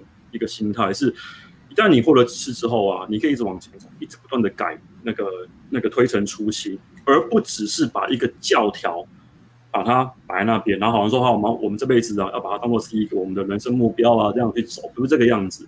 你要不断去推翻你自己所学的任何一样东西，然后创造出一个呃属于自己的学。像我们也常讲嘛，红药丸到目前为止还目前看起来还没有地方就是呃。呃，会被推翻的，有的话我们都乐见。好，我们可以我们可以改写多少案？我们现在讲过的话，我们后来验呃验证过，它不是这样走，那我们一定会负责嘛？因为话是我们讲出来，我们我们一定会这样子负责。但目前没有。那我觉得你要有一个像这样一种勇于不断推翻自己的所知所学所想的这样一个呃气魄，你的知识才会不断的往前成长，你才会越来越强。不然的话你，你你你今天怎么样超越你的师傅？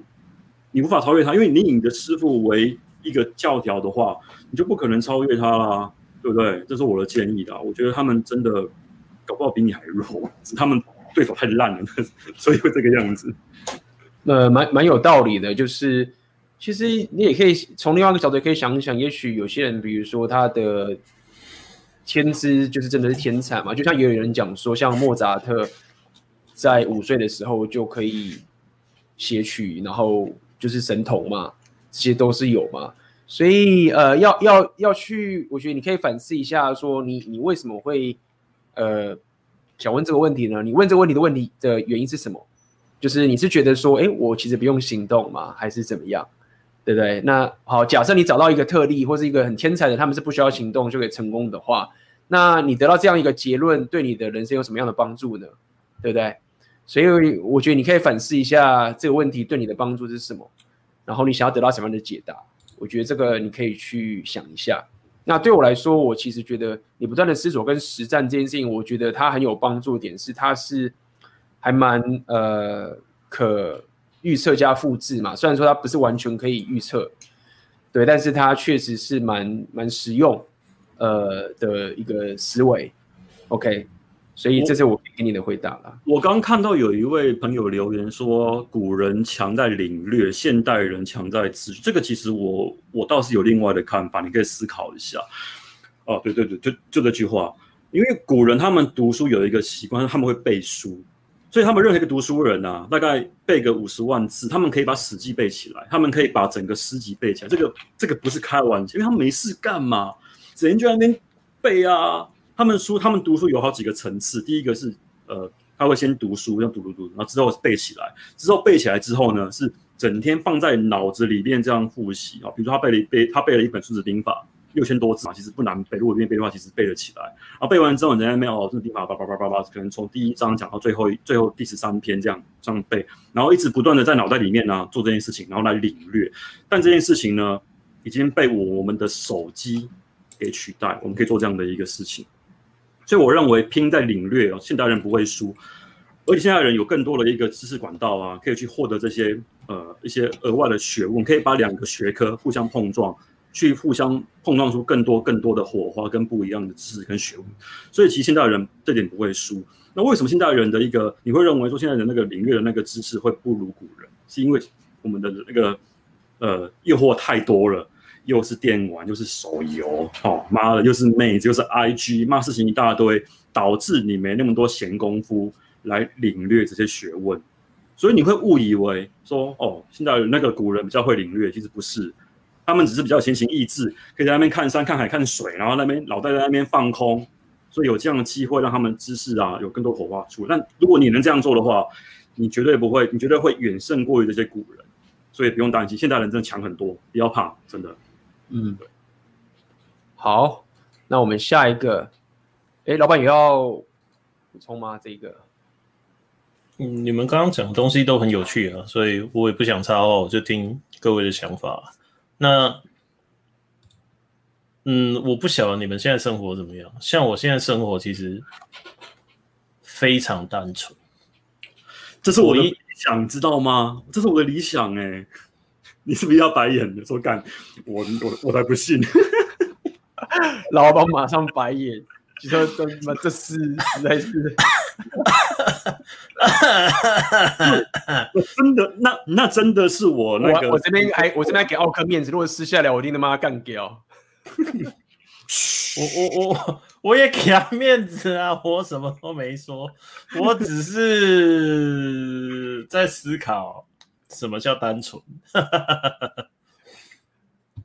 其实奥奥克刚刚讲到一个重点啦，我自己的观察是啊，因为现在刺激太多，远远超过我们大脑可以负荷的程度，然后现在的那个你可以做的事情太多。那这有一个很严重的问题，就是我们我跟很多有小孩的家长讨论过这件事情。如果你让小孩子从小就接触手机跟平板，你会严重扼杀他的大脑发育。因为呢，手机跟平板，大家去看现在的游戏就知道，现在游戏就是按下去就有反应，按下去就有反应，然后一键扫荡，一键怎么样，然后不行就氪金。你你没有任何机会去思考我要怎么突破这个困境。那我也跟很多人讲过，我去年一整年，二零一九年，我什么事都没干，就每天坐在咖啡厅看书，然后看一看就把书折起来，就合起来插着书签，然后去想我的人生跟这本书有什么契合之处，然后就这样想想想想想想想，然后所以变成说，我现在生活形态为什么我希望让它维持很单纯，就是。我不愿意让其他的东西去剥夺我思考跟学习这些东西的，就是学习知识的时间。我会把这个优先权放在我的人生极高的顺位。对，不然我相信在座两位应该也都有很深刻感受，就是如果你不这样做啊，你没办法做这一行。你光每个礼拜开直播就要你的命。那是很可怕的量哎！你不要听我们在那边哦，来来来来来，哇，抖内一直来，好爽！我这辛苦钱的，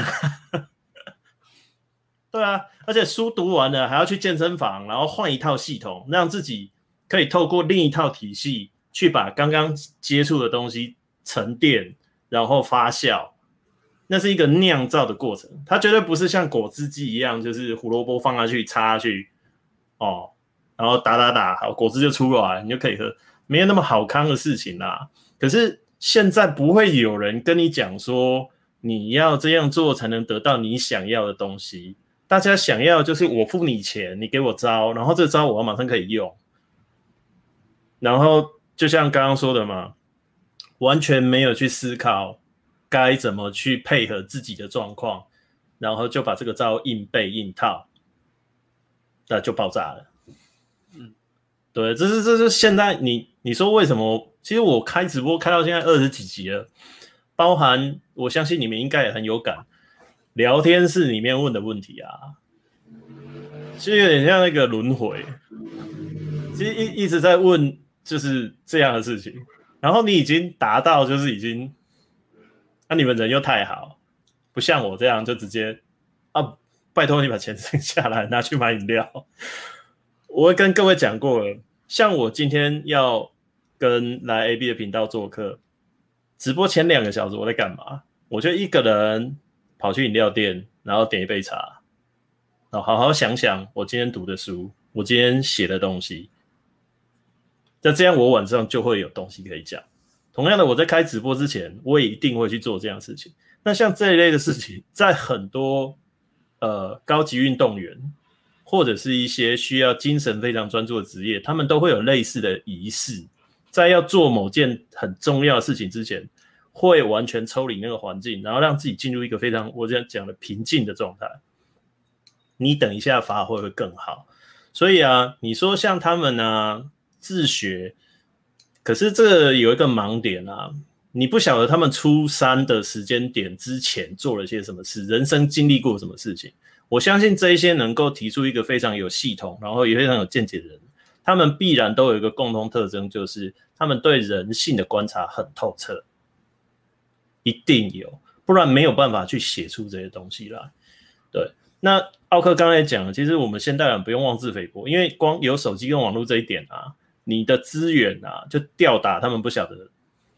那个是算光年的，对，不是，那是算光年，那已经是外星人科技在凌虐那个无毛猿猴石器时代那种，对，那种感觉。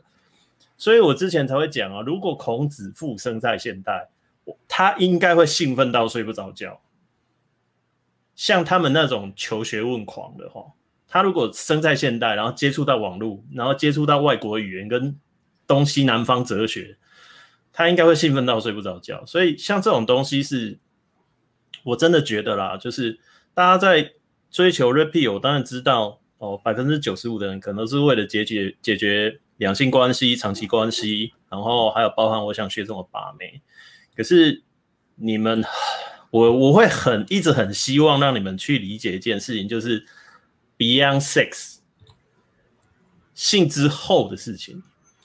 因为如果你一直卡在性这一点跨不过去的话，其实你真的很难去做到，你很难进入所谓的那种阿法完全体的境界，因为你对于整个人生、整个世界，你的理解永远都卡在那里。然后我觉得性欲是男人这辈子一定要跨过的坎，你没有办法跨过这一坎的话。你没有办法成为一个真正卓越的男人，所以你说发挥才能这些东西哦，你要把它想象成就是它是一连串的关卡，然后这样这样这样去过，对。所以你刚刚讲到思索、讨论、实战这些东西，就它就是一个又一个的循环。那我们不晓得这些古人在出出名之前经历过几次轮回，你知道吗？其实搞不好他们已经在官场打滚过。也在世间，就是曾经看过看过千帆，然后已经都理解了这些规则，所以到某一个时间点，因为我没有我不了我不熟他们，他们成名应该都中年了吧？没有，蛮年轻就出山了，几岁？可是古代的中年跟我们现在不一样。呃，我记得我以前有在。一本在我的部落格里面推过一套小说，叫《战国》什么的，忘记刚那个看看我自己忘了，然后就讲他们的故事。嗯，然后有有趣的一个点在于说，他们他们在跟那个就他那个小说嘛，但是那个小说里面非常推崇一个功夫叫打坐，还要他们去学打坐，能够定力越强的人，你的知识提升啊会越加的快。然后你后来就过了很多年之后，我来思考这件事情，跟你刚刚说东西全部这样混合在一起的话。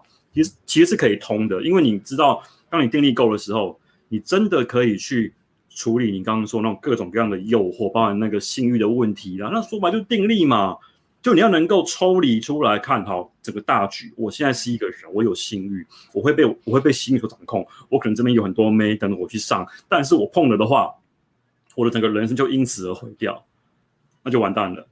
所以定力好，真的，他会是一个男人的那个成长的过程当中一个非常重要的一个功夫，包含你要怎么样能够忍受孤独，对不对？那它也是意味着你要怎么样能够去，因为我们人有那种那种社交的天性，我们会希望跟人混在一起，那是我们天性，也是我们的一个基因上的一个设定。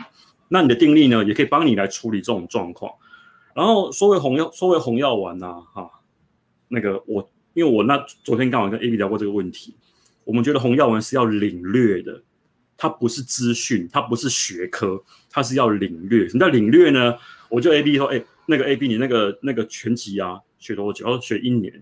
然后学了一年之后呢，教练终于跟他说，嗯，你终于进步了。好，我用一三三句话就可以说完打刺拳的要领，这叫知识。三句话讲完，肩膀甩出去，拳头握紧，碰到目标之后，把那个手啊扣住。然后你就会有像我这样的一个伤痕。好，三句话讲完这样的情况，但是事情要打好，是要以年来当做单位来计算，这就是领略的功夫。规则道理很简单，但你要去实践，把它做好，做到大师级是要几十年。红药丸的东西跟这东西一模一样，你要在你的生活里面去实践。所以啊，我就常看到很多人干这个，真的很有趣。好像后来嘴过多就没有了。很多人会问问题嘛，你应该这也遇过，巴拉巴拉的，然后。呃看三位直播一段时间，然后觉得自己也应该内化红药丸知识，但是呢又觉得叭叭叭叭叭叭叭，妈的，如果你内化的话，你就你就不会来问这个问题。好，内化不会这样子用的，不是他妈的整天看直播在那边看看看，你要去思考去领略，你才有可能把一个东西里面的一些精髓啊给提炼出来。那好就好在你现在有钱人哦，有 Roro 哦，有 AB 跟老板帮我们，就帮我们整理这些知识。你可以知道到某个坎，他们的一个体悟怎么回事。那你听他们说之后就，哦，那我试试看好了。那也许你要自己去试啊，你的你的那个 gain 的经验，包括你的那个人生经验啊，要到一定的程度之后才能够懂。哦，原来老板的意思这样子啊，原来 AB 的话是这个意思啊。那这要花很多时间的，一句话的领略可能就要耗掉你大概不夸张，可能会到十年，很残酷。包括你刚我们刚直播讲的那讲的那那好几句名言警句啊，有些人这一辈子不会懂啦，因为他没有看过女人真实欲望的时候，他不会理解说为什么女人会为了阿尔法打破规则。那就是领略功夫啊，你经历过这样的事情之后，你就会说哦，原来这么回事，你就懂了。那我们就刚刚好在说过去有足够的经验去堆叠那些东西。那这个时候呢，师傅就很重要了。把那句话讲，把把那句口诀给你，砰，你就像那个电一样，噌，然后全部通了。所以它是一门需要领略的功夫，你不要把它当做是那种学科，好像他妈的大学读了四年，没有，它是一辈子的学问。这东西，所以它很难入门，导致一堆人真的学不来。然后，所以我们很容易被嘴嘛，对不对？说红药丸妈阿法就是他妈控制狂啊，怎么样的？但阿法完全体完全不是这个样子，就他们刚刚讲的。我我又可以讲我最近的实验，反正你也知道我很喜欢实验。对，我有我手上有些 case，就是我等了两年，然后我看到那个 sign 出现，就征兆出现，我再把那个东西给他，啊，给他就通了。然后同样的情况也发生在其他我观察的案例身上，所以我有时候甚至会有一种就是。你知道，不是老师不愿意教，不是学生不愿意学，是机缘未到。那我个人认为，什么人，这也是很多人问的，就是应该你们也都被问过。我有一个朋友，朋友，然后现在很惨，然后怎样怎样又怎样，我该不该跟他讲红药丸？我提供大家一个蛮，我到目前为止我觉得是可信赖的指标。你有没有观察到这个人想要自救？那自救不是只有想，而是他有没有采取行动。我看这些人的行动，他们可能会有不一样的行动，但是你会看到是非常具体的。例如说，有人去报名练女课，这就是很具体的行动。因为为什么呢？他要花时间，他要北上，他要找地方住，然后他要花很多钱，而且他还要承担，就是干这有没有效？嗯，对。对一个从来没有接触 PUA 跟 Game 的人来说，这是一个非常大的赌注。可是当他愿意去做这件事情的时候，你帮他那个效果跟他还不想动之前，你帮他是完全不一样。同样的，另外一个指标，就他有没有规律的去健身房，他有没有愿意去请私人教练。为什么我都要指标里面都有一个花钱？因为你知道。免费的知识就是这样，你在聊天室里面问问问题，应该三十块就可以了吧？不确定，应该是吧？应该是，我记得三十块，十五块是不能够打字的。嗯，那我现在不是要讲岛内高低哦，我是希望大家去换个立场来想看，如果一个会影响你人生决策，然后帮助你人生变得更好的东西，然后那个知识。而且是经过前人实证，然后系统化分析讲解给你听。你只花三十块就得到，你会珍惜它吗？这就是我讲的指标。为什么我那些朋友在我判断 OK 的时间点给他们红药丸之后，他们成长很快？因为他们都付出了非相对于他人生来说非常大的代价。试图去拯救他自己，所以这些人学了，马上就会了。那反观哦，如果你现在就只是我希望得救，可是你没有付出任何代价，或者是那个代价对你来说无足轻重，我几乎可以笃定你学不会。原因是你还没有下定决心，就是这样。而且要记得一件事哦，下定决心都还不一定学得会，因为下一个更残酷的门槛叫做慧根。对，那很残酷。还有格局，还有你所处的环境。如果你在一个很烂的环境，那你也很难往上爬，因为旁边会有很多螃蟹把你拖下去。呃其实我觉得，其实我觉得也，我后来对这样人也不会 怎么讲。你有什么同理心了？就是说，那就好像感觉是说，到最后都变这样。没有，是没有同理心的点，就是说，不是说在是没有同理心啦，就是课题分离的啦。对，也不是也可以说课题，可是我觉得重要的事情就是说，那好像是说你简单的东西都不会，我怎么可能会奢求你要更好呢？因为我老实讲，说我以前会有那种想要救人的那种心情，后来发现说，其实我后来也稍微反省一下自己，说其实我其实也是满足自己内心某种欲望，说我救人的这种情，而且是不切实际的。所以，我举例来说是，比如说我们常常讲健身这种事情，我们都讲烂了。就是说我对于这种胖的人，为什么已经没有什么同理心？就是说，就这种事情是根本不是什么火箭科学，就它就只是你要去然后去做啊，就有了。你不是说我背不起来，它是工程呢、欸，工程只要有 input 就有 output 了。对，它就是一个很明显，就是你只要去，然后你就做，然后你就有。它不是说哦，我我这是要内化，或者是我要有什么几率，然后什么什么这种东西嘛。所以，呃，我我的意思就是说，后来也会发现说，你要我我要可以接受有一种生态，就是要有这种人存在。你不能期待每个人就是说，哦，我想要提升，然后我就真的会去做，然后我就会有，就没有。就你我们必须要可以知道有一种生态的人，他就是这样。那每个人都有自己的角色的分配的情形，所以这种人就会没有。没有同理心，就说啊，没有啊，就是连就只是健个身而已，然后你也认同啊，你不去，那剩下的更难领会的东西，那你当然不行啊，那就慢慢来吧，再说吧，就就会被这种情形了。OK，你看光这一题，我们就可以开妈的不小机器直播了。对啊，而且在讲的东西其实跟把妹完全无关。对啊，根本无关。然后其实我觉得这也有趣，就是说，其实就很简单，就是呃，你就开一台火车嘛。那我觉得就是有一种想法是一种散散发式的东西，就是说你，你你就是吸引一群愿意一起来努力的人出去之后，你火车党会开嘛，不要浪费时间往前冲。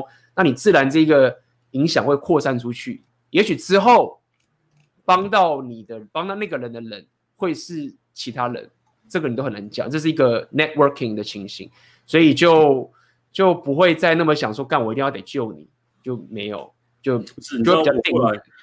我我后我后来对对于价值的领悟啊，已经变得很悲观跟消极。这跟大家聊一下，因为你们你们也许啦，可能因为我很早期也是这个样子啊，我不知道你们有没有想过说，你今天我们今天把这些知识啊这样散发出来，然后可能救了人之后，然后可能会感谢，因为我之前也有直播，有人问过我，有人跟我说说，干他因为看了我的书，然后然后原本想要自杀。然后打消这样的念头，我说干这个这个这个我消受不起哦。那我要说的就是，也许会有这样的一个事情产生，是你可能获得因为我们的一句话，然后可能改变了念头，那可能会会心生感谢啊什么什么。那一开始的时候，我觉得干这其实还挺不错。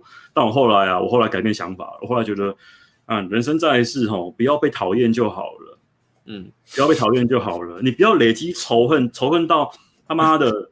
累积他妈？因为你知道，因为这这个人是通常感谢啊，只会感谢，可能大概你们会觉得你们会觉得会会很久吗？不会嘛，五分钟嘛，对不对？就说感感谢奥克大恩大德，因为一本书让我到呃不让我自杀，可能大概就五分钟十分钟，也许一个礼拜。但是仇恨是会记一辈子的，这个老板应该很有感触，包括我们之前聊过的话题嘛。仇恨真的是会记一辈子，所以仇恨跟感谢这个比例啊，它是不成比例的。人们真的会因为你想帮他。然后他觉得说，干你干嘛这样子烦我啊？这样你会因为好心，然后结果呢，帮自己累积了仇恨。所以你们刚刚说那个指标，我真的觉得非常同意，因为他是一个观察说，这个人帮下去的话，不会觉得说干我们在那扯他后腿，然后反过来仇恨我们的一个做法。所以我现在的人生目标是干，我尽量不要。堆仇恨就好了，能帮我就帮。所以我才说，看我跟 AB 的那个，我我的那个人生目标，不是他妈的什么什么什么坐拥金山银山，而是他妈的，就是远离人群，然后好好的修行，这样。干，你一定又觉得胡了，我是说真的，没有说你唬烂，我只是我跟史莱宝会帮你算时间，就是没有啦，现在是费能月刊的时间正在倒数。我讲一个月，我讲一句。你今天对的仇恨比我多哦，你今天对的仇恨比我多哦。我今天看我干，你都这样子的，我就帮你分一点仇恨好了。我 我我有一句话之前没有跟观众讲，然后我觉得我刚好今天我觉得机缘到，我就跟观众讲。嗯，虽然哦，我常常用不怎么留情面的方式去回答你们问题，然后或许你们会觉得就是。听了我就是听问问我问题，我怎么不不好声好气的回答，然后要讲的让你们那么不舒服？那或许你一从此不看我的直播，也或许你得到了什么，但是我真正想要传达给你们的东西是啊，如果今天有你遇到人生的困境，然后你获得一些帮助，这些帮助可能是外在的，可能是内在的，可能是你无法言喻的，总之你得到帮助，然后你人生变好了。在你感谢这个世界上帮助过你的人事物的同时，记得千万不要漏掉一个人。你要感谢那个愿意帮助你自己的自己，因为没有你自己想要帮助你自己的话，你是不会有任何改变的。所以，各位如果还困在这个困境里面，没有办法去。就是你，你觉得我已经没有力气了，我坚持不下去了，我听再多直播，看再多书，我好像都没有办法跨过这个坎的时候，想想你自己，对，就是如果连你都放弃你自己了，这个世界上真的没人没有人可以救你。这听起来真的很陈腔滥调，可是如果你把整件事情的脉络，尤其是你曾经掉下去过，又再往上爬，你对这个感谢你自己会特别的深刻。这也是刚刚奥克讲的。我先把这句话放在这里，或许五年后、十年后，你会突然听懂。嗯，就这样。哎，对，刚有人说三百块，刚刚抖内问问题，你要去看一下。那个，看一下，我们刚聊太爽了。我们刚聊太爽。人家哇，这个大手笔，感谢 U Hong Li。那么可以随便推荐我两本书吗？中文最近想练习阅读，那我就先帮奥克讲嘛。阿特拉斯耸耸肩，对吗？你必推的嘛。那一本其实我觉得不好读诶，因为它它其实用字遣词是非常典雅的文学。对啊，如果你真的要练阅读的话，然后甚至说想要去培养那种幽默的气息啊，我还是推荐这本书。这一本《明朝那些事儿》，它没有电子书，它。我的很多那个知识啊，是从里面截取出来的，可以去参考。一套七本，但是你会看得很爽，因为他写得很好，写得很好看，很好读。他把那个整个明朝的那个历史啊，用很轻松、幽默、诙谐的做法，把它写了出来。所以这个七本够你耗耗上很多时间去去翻，可以增长一些一些那种社会上才会有的一些，你可能在职场上被冲康过，才会有的知识。他看书啊，就可以有这样的东西了。推荐给你。好，来，你应该没有看我之前那一集，来，狂风沙上集加下集，来哦，扎扎实实哦，它不是那种，它不是那种大格子哦，哦，这个是密密麻麻的哦，破百万字哦，大家都推荐一本吗？之前我已经推过这本了，啊、我我推两本啊，来这边还有一本。啊，我刚推七本，杰克伦敦哦，对。对，野性的呼唤，我很小就读过了，我国小就读过了。小时候只觉得他妈怎么有人可以把故事写的这么棒，然后现在回头看，他妈的根本是神。对，里面对于就是权力啊、位阶啊、敬畏强者啊，然后野性啊、二方面啊，写的真的太好了，而且他用狗。他用狗下去写就没有政治正确的问题，对，因为他把狗拟人化。但是其实现在回头看，就是你在翻就越翻越想笑，你知道吗？他 根本在写人。其实所有的经典文学都在写人啊。对，这就是为什么读书可以帮你省掉很多事情，特别是这种纯文学，它会对人心好的文学，对对那个人性的刻画是很深刻的。所以你可以透过读书啊，去省略掉那种。呃，你原本只能够被冲康、被背刺、被人背叛才会有的那种情感的跟感受跟一些套路，读书就会有。所以真的要多读书啦。就是我们这种就是中中老城墙烂掉了啦，讲都讲烂了，真的。嗯，那我因为我本身比较常看英文，因为我我顺便训练自己的英文嘛，中文我看的比较少。那我之前已经推荐过这本书了啦，就就是这一本 My，Mastery 嘛，它刚好有中文版。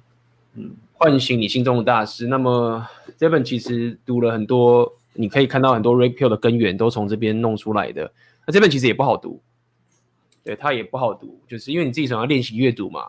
所以这边我也可以想给你一个另外的想法，就是我觉得你阅读还是要找到属于自己的。我觉得阅读其实还是蛮私人的一件事情，不是一本书会适合所有人。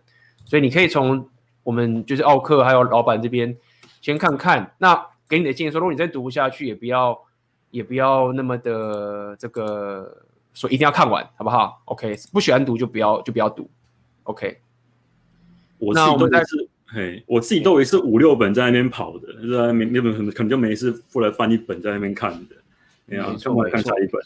对，有人懂了一千块，耶，我们三个人看书的方式也不同啊，对啊，不一样啊，对啊。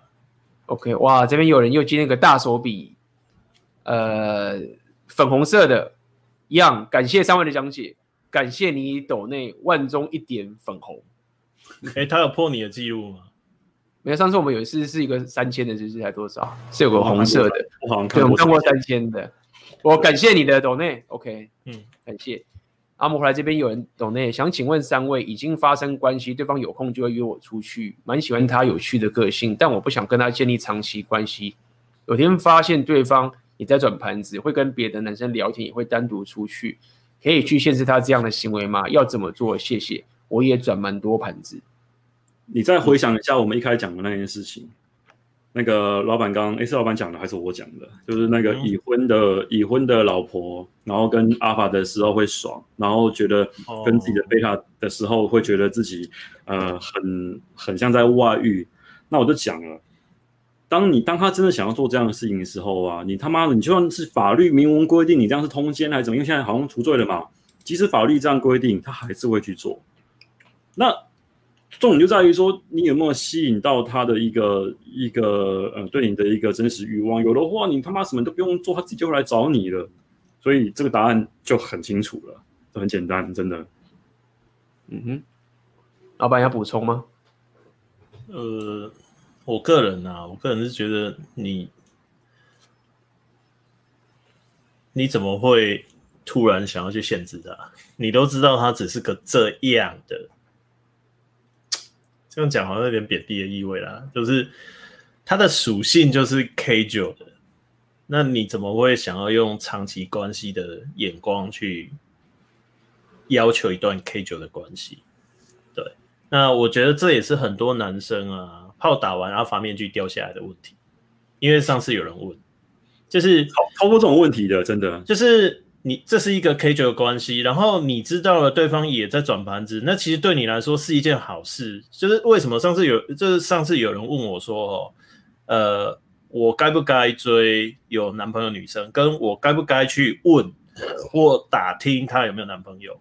然后我说，站在男的立场，我觉得该，因为你可以透过这样去马上筛选出这个女生就是一个只适合 K 九的对象。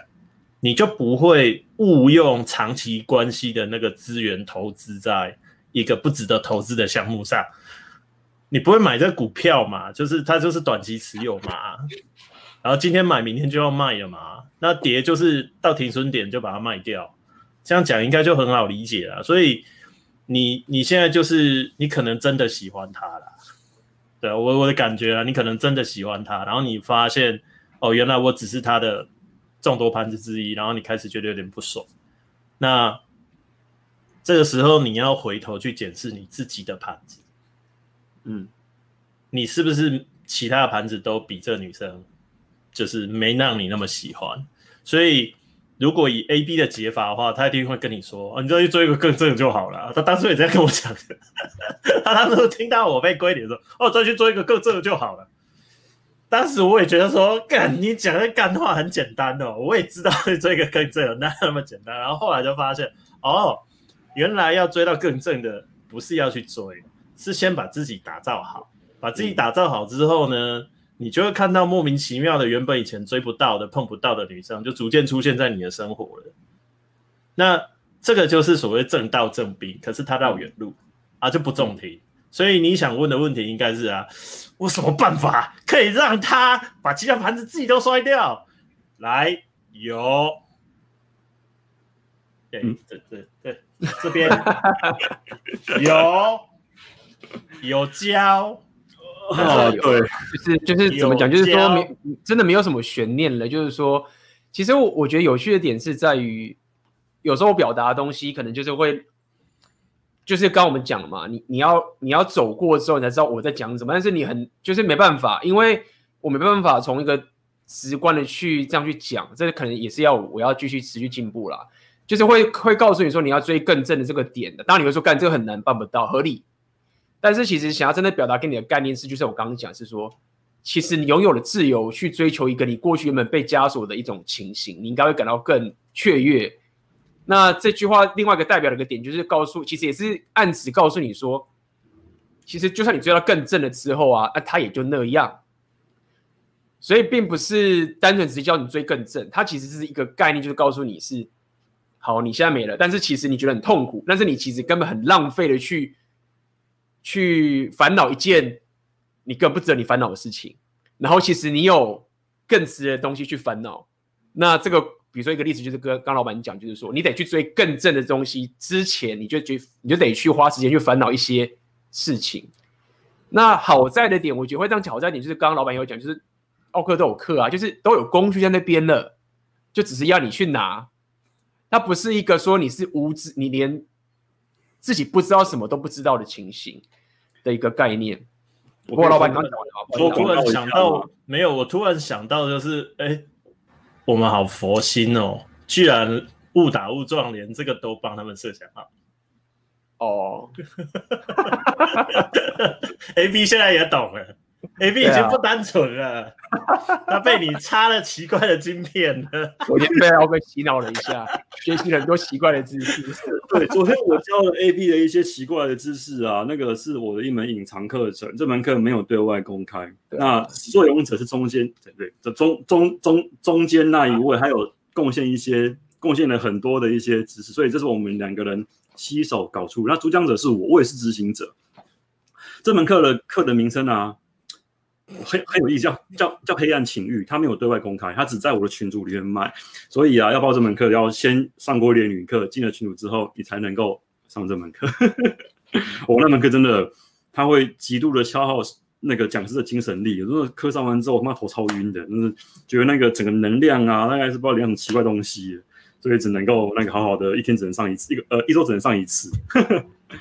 哦，我我补充一下这个亚，刚奥克要回来亚当这个东西，就是说，其实说到底，呃，你现在就是刚刚已经奥那个老板讲，我我先讲客观事实，就是说，第一个是客观事实，就是说，好，有没有情形是一个男生他有很多个女朋友，然后他让这女生都不会去找其他男人，那但是这个男生可以到处睡别女人，然后这个女生还是很想跟男人在一起，有没有？有，好，这个是客观事实，这个是一个某种阿尔法的现实观是存在着，这第一个。那第二个问题是要问你说，你你本身自己的道德信念，你自己觉不觉得我我喜欢，我就是想要这样的人生，还是说你不要？也就是说，如果你现在转这个盘子，对不对？你知道你要转很多盘子，那你觉得说，我比较喜欢的是他，我不要完全限制他，呃，不能去跟别人约会。有些人真的是这样，有些人觉得我随便啊，就是我干嘛还还要在那边去弄你等等的，而且这弄不是不是。不是去强迫，是还是某种很强大的 框架，超乎常人的框架，让这个妹子会自然还是想留在你身边等这个情。所以我我讲这两个点，只是想告诉你说，你必须要先理解，哎，有这个现实观存在，办得到，妹子是自愿的哦，不是不想要。第二个是我到底喜不喜欢过这样的生活？好，啊，如果你喜欢的话，那你就要问这我怎么办到这件事情，然后我怎么找到这样的妹子？对。所以，就像我刚讲那样的一个很极端的阿法，他们也常常被很多女生打枪的这个情形。所以你说可以去限制他这样的行为吗？你问了这个问题，就等于是你得问你自己。我已经把所有的客观跟主观的一种一种选择告诉你了。OK，那怎么限制？当然我们也讲过，不要用强迫的限制，合理。但是如果你要可以达到那种境界的时候，你你要提升的你整个现实观跟所有东西，你你会提升到很极端。不要讲极端，就是你要提升跟凡人不一样，那你愿不愿意去做？这是你人生的目标。那这个就回到一切，就是我们在讲 mental point of origin，就是这个概念嘛。我昨我们昨天跟水平线就是第第三位吃饭的时候，他说了一句很有很棒的一个评语。他说要过这种生活的，必须要框架完全宰制，才有可能发生这样的一个事情。嗯，就是框架完全就是从就从你的各呃各方各呃各方面嘛，你的那个吸引力啊，你的做事、你的主导性全部完全宰制。但这个宰制呢，不是强迫性，也不是操控性，而是真的女人很敬仰你、服从你，把你当成王，你才有可能发生你希望发生的事情。而这件事情呢，绝对不是靠强迫，因为强迫的话，那叫护食，就是你在保护你的食物，那这样就 low 了，这样就 low 了。好，对，也许有些八加九他们用他们会用这样的一个方式来做，但它不是它不是一个终极目标，你也不应该把把它当做是一个呃要要去的一个方向，反而是我们刚刚讲的那种像那种框架就就整个这样载制的方式啊，才是一个比较好的方法。嗯哼，哇，刚刚又有个大手笔，这只是红色的。我今天真的是 flag 出现，红色好像是顶端喽，当时好像三千那个也是红色，对，应该不是三千，可能记错，可能是一千五，可能那个数字有点记错，可能是一千五。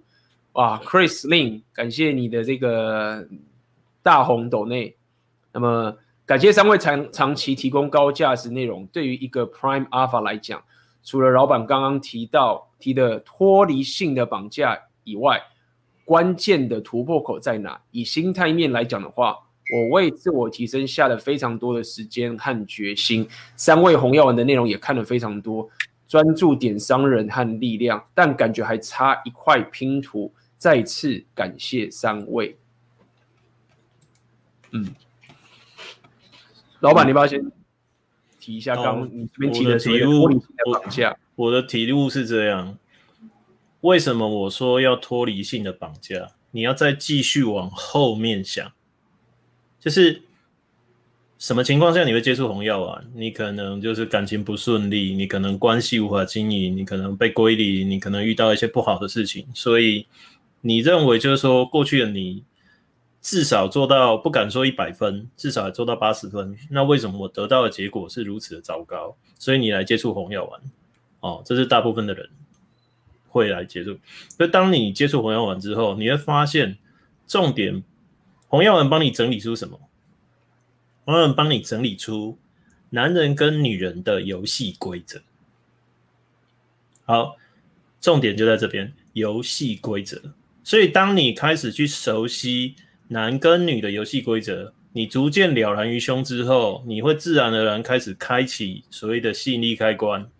因为你不会再像以前那样子患得患失，然后你会开始有很多炮可以打，然后你就会逐渐发现说打炮不是一件那么重要的事情，这个大概是第一阶段。可是绝大部分的人也都在这边就停下来，因为他们脱单了。关键关键就出来了，脱单，对。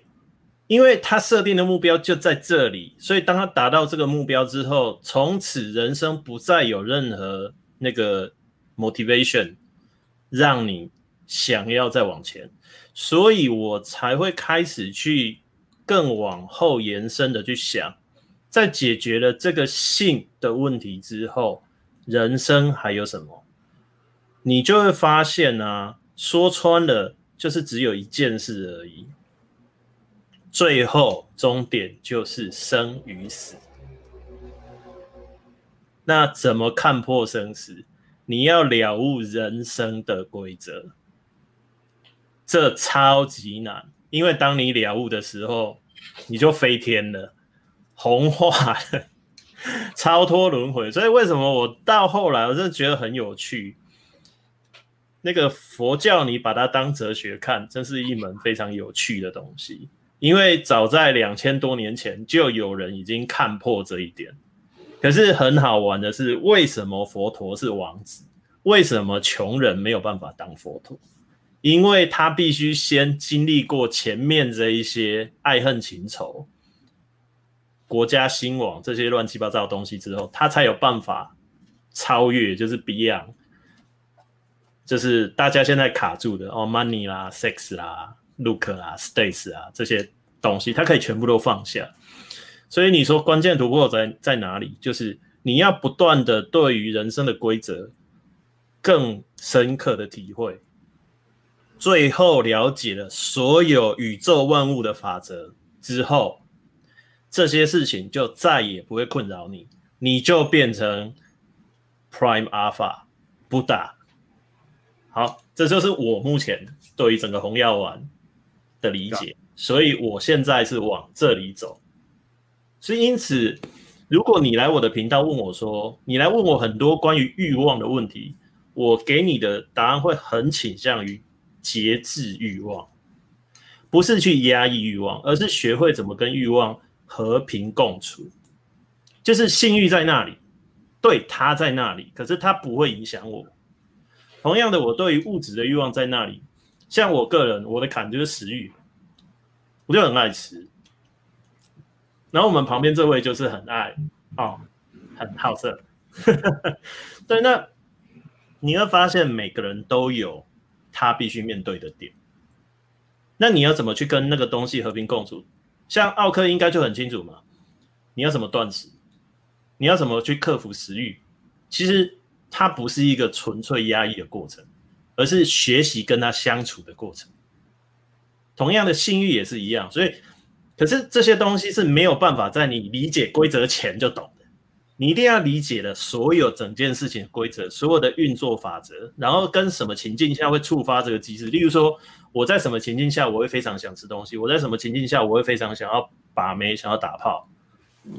你理解了整个规则，跟你整个内心的那个运作机制之后啊，从不知不觉、无意识的，然后到有知有觉，然后到最后，你可以就是抽离，用更高层次去看你自己跟欲望，然后你会理解说，其实什么东西都在，但是什么东西也都不存在。所以你来我的频道问我欲望类的问题。得到的答案会跟他们两位就是不一样，因为我现在在想的是更后面的事情。那当然，我也知道你们想要什么，所以我还是会给你们你们想要。但是真的啦，当你们理解这些事情之后，满足这些欲望之后啊，你会发现，对，你卡住了，你这个问题就是这样。我相信你应该已经得到了一些成果，但是你发现。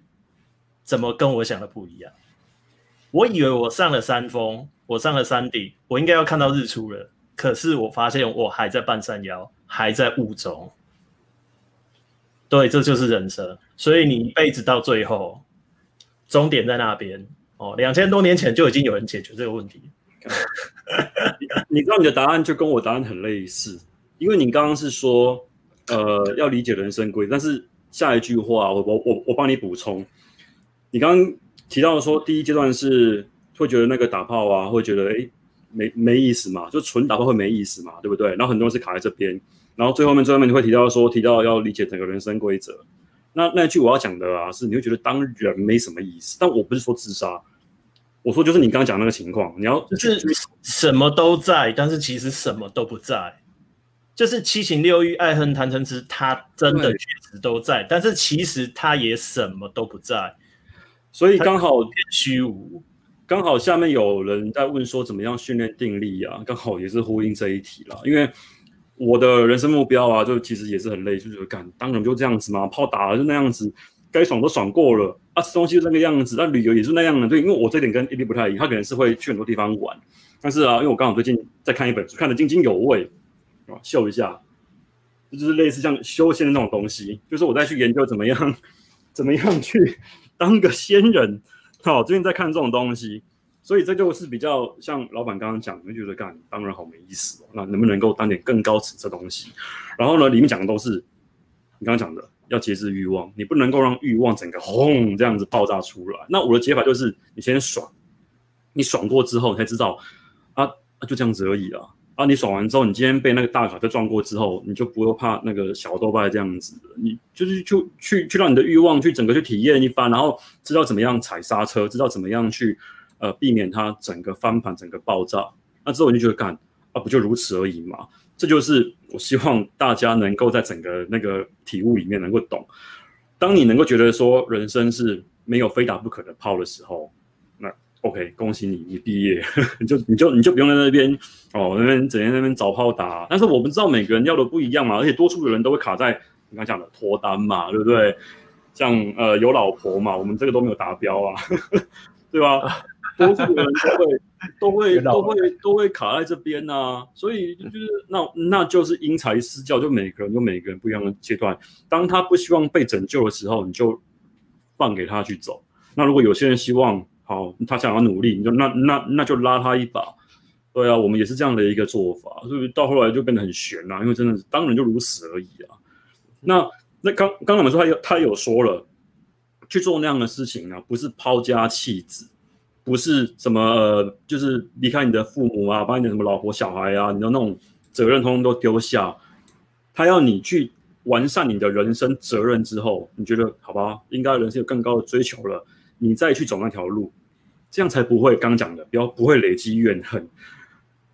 我认为人生有门可以叫做怨恨，就叫做仇恨管理。仇恨它可以让你。让你能够善终，它是一个关键。当你对外的那种仇恨累积愈多的时候啊，你自己在那边钓鱼，都会有人拿枪暗算你。所以你看很多那种人，那些什么什么什么高官啊，他们为什么不敢？他们为什么不敢退位？因为他们退位之后，他们会有很多人想要弄死他们，他们绝对不能退位。所以就有了一个很残很残酷的一个恶性循环，然后越然后会得罪更多人啊，弄死更多人啊，就会一直这样子弄弄弄弄弄弄弄弄弄。何必呢？对不对？人生有更高的追求嘛？何必在那边跟人家扯那些问题？早点登出人生那个 online 啊，你就不用扯这些微博微了。真的。不过我觉得，其实我觉得我们就是对针对这个东西，有个我觉得是我们共通觉得还蛮相近的点，就是如果你当讲到这种情形，说到这个格局的时候，就是一切都是在看待死亡这件问题。我觉得就是、啊、呃，以这个情形去讲，就是我们都会想到死亡这件事情。那比较属于我本身的情形的话，我我刚老板要讲的东西，就是我觉得要从另外一个角度去去讲，但是跟我的想法也是很像一点，就是在于说，你会发现，就是比如说你现在脱单了，或是你打炮，或是你一路往后面走了，你会想要得到，然后呢，你得到之后，你会觉得，哎，就是这样，就像他刚讲，你现在得到，你就就是这个样子，然后你又继续往下面走，好像就是有跟没有的感觉。那我对这种东西的。解决方案，或者是或者一种人生的感悟，就很简单，就是说，我现在就赢了，就这个是一个很洗脑的东西。怎么样赢？就是说，我已经得到我现在想要得到的东西，我现在该得到的好了，然后我还是会得到我该得到的东西，然后呢，我还是会在期待我很想要得到的东西，但是那个东西不会那么了不起。所以，我对于这种思维的想法就是说，就是所谓的，我就很喜欢说冒险的精神，就是这种感觉，就是说我不会觉得我现在。得不到一个东西，我很痛苦，因为我知道说，当我得到之后，它也变得没有那么了不起。所以结论的点比较比较像是说，如果我现在要挂了，那我会后悔我没有做到我现在觉得我应该做的事情。但是这个挂了又比较不像是说我好像现在人生圆满了，它比较像是我现在这个时间点，我就做到我我应该也是我想要做到这种事情的这个感受。所以如果举个简单例子，比如说。当然，我们常讲说职场这个概念嘛，很多人都觉得说，我应该什么去忍耐，然后做这个等等这些情形，然后到时候我觉得得到一个东西，那么我退休了，然后我就满足了，然后很棒，然后到一退休什么都没有，这就是我极力想避免的，就是说，如果我可以活着，是说哪一天我真他妈的发生了什么意外，那我看现在这个当下，哎，靠背，就是我就是活到我该活的这个样子。那我觉得这个好处就在于说你，你你不是你不是很洗脑自己说啊，我不用改变。但是你也不是说变得像这个老鼠，就是说我永远都一直得到一个东西，那我永远都不满足。他的感受就比较像是说，哎，我就赢了，那我就继续往前走，然后人生就是个冒险。然后我为什么一定要马上知道那个很棒呢？我就是不想要知道，然后我就是要自己去踏过去，然后走出一个属于我自己的路。然后在这过程中，如果什么挂掉了为什么的话，那就还是会觉得很棒啊。就是说我没有后悔这个情形。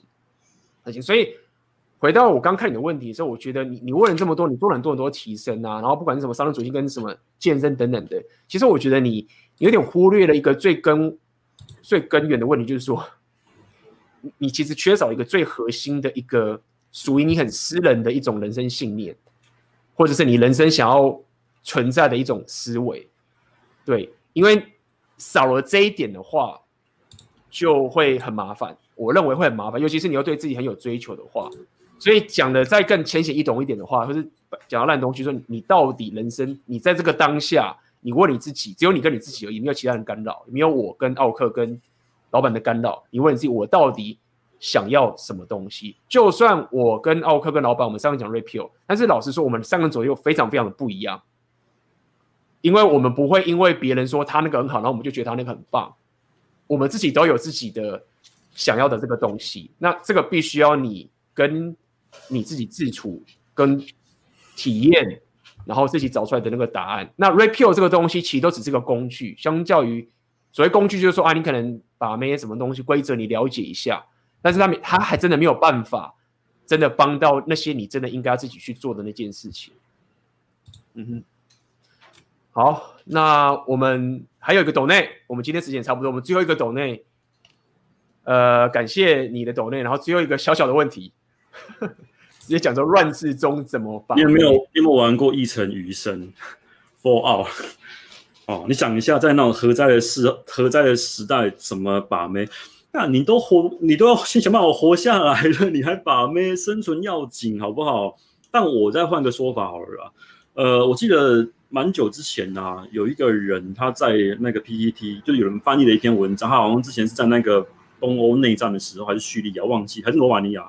那是他忘记，他写他就写的那个整个文明毁灭掉的那个状况，无政府，然后呢，你需要晚上你需要站岗，以防有人过来抢劫你，那个没有任何的一个秩序的那种情况之下，越阿法的人越能够有生存几率可以活下来。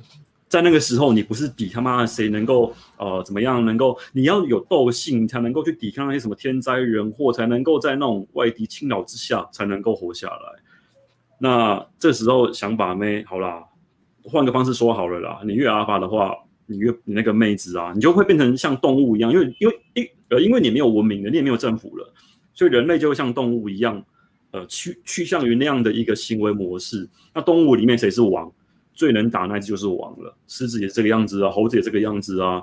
所以怎么把妹，变成一个非常纯粹的阿爸，你就能够那个把妹了，哎。老板，我先讲好了，老板总结好不好？今天老板中间的给老板总结。呃，乱世中怎么把妹？我先讲，我每次都要先 disclaimer，就是任何你在讲所有自我提升或所有东西的之前，如果你现在讲把妹的时候，你不能忽略 game 这个技能。无论无论你是认真的去练 PUA，或者是你不是练 PUA，每个人都有自己把妹策略。所以，呃，每次我都会先讲，就是说你不能。拿着说啊，因为我在做别的事情，所以我不跟妹子交流，或是吸引，或者是追这个东西。无论你是要我刚讲，不管你 PUA 还是什么都好，网聊什么都好，OK，先把这个东西做完。那有了这一层体认之后呢，我认为其实男人真的比女人，如果讲说长期来说的话，男人是真的比较爽的，因为相较于男性择偶啊，跟女性择偶啊，女人是比较看天吃饭，男人是比较可以自我掌控的。因为是第一点是时间也在男人这边，所以对你来说，你最大的问题不是我怎么把到那个正妹，你最大的问题其实是说我怎么样变成那个人，然后在那个地方，然后在那个时间，然后妹子就会来抢你。那这个我觉得，你说乱说什么就是这样？你只要把你的生活形态，或是你所有的东西，跟你喜欢打造成你有这样最大化的选择权之后。基本上接下来你就会发现说，哎，干，我觉得妹子实在太多，好烦了，我要去做我想做的事情了。你的心态就会变这个样子。对，那一样，其实你要先讲清楚，就是你还是要有最基本的可以 get 妹子的属于你的自己的风格的技能。那剩下来的，你自己要去做那件事情。我认为，我认为那个是最最靠谱，但是确实是要花很多时间跟心力，但是确实是最可控制的。相较于妹子，但是很麻烦的，因为她要靠运气。他时间以后又一直跑掉，然后他要打扮的很好，然后他他到底要不要睡很多男生？他要挑，那时间很很紧急了。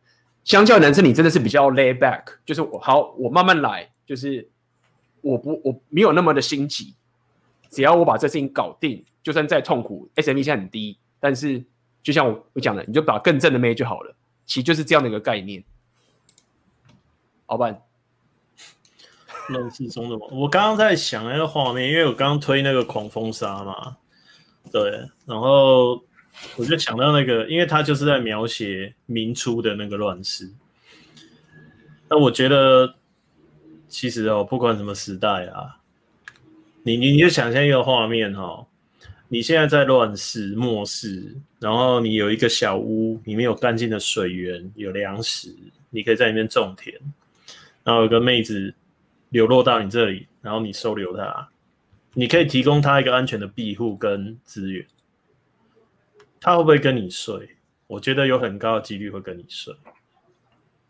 然后剧情突然，你们两个人平静小两口的日子就这样子呃持续了一段时间，突然有一个剽悍的。英姿飒爽登场，骑着马登场的男子汉大哥出现，闯入了你们这个恬静的小世界。那基于人嘛，你会不会帮他？你还是会帮他嘛，对不对？然后这个受了重伤的男子汉就这样子在这边哦，稍微停留了下来。但是呢，他有一天他要再回去他那里。再继续打他那一场未完的仗。好，我故事就讲到这边。你觉得你们三个人之间的化学反应互动会是怎么样？残忍呐、啊，残忍呐、啊！电影不会这样拍啦。没有啊，电影那个男子汉一定是我们不会对不起。救命恩人跟兄弟啊，对啊，电影电影对电影不会这样，电影电影不会照你刚刚说的那样去拍啦。可是他会很正正确的把它把把把那个美呃那个人性的美好给展露出来，他不会把真实的那一面给拍出来。好，为什么我要讲一个这个虚构的故事呢？其实你来看看你现在所身处的世界，也是乱世。我们现在在的世界其实一点都不和平，非常的混乱。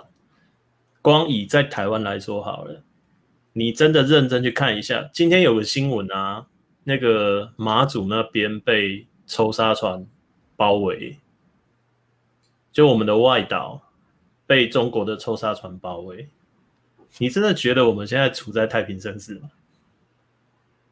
你知道这今现在到美国大选？尘埃落定前这段时间，台海局势有多么紧绷吗？就是很多时候的乱世跟太平盛世，只是你一念之间，看你怎么看。对，所以我讲一个呃清末民初或者是末世的故事，你来套套看，现在台湾有多少男人其实身处在乱世？他把不到，或者是他自以为经营的那个良善的小天地，就突然被马蹄踏破了。那你还真的觉得你不是在乱世吗？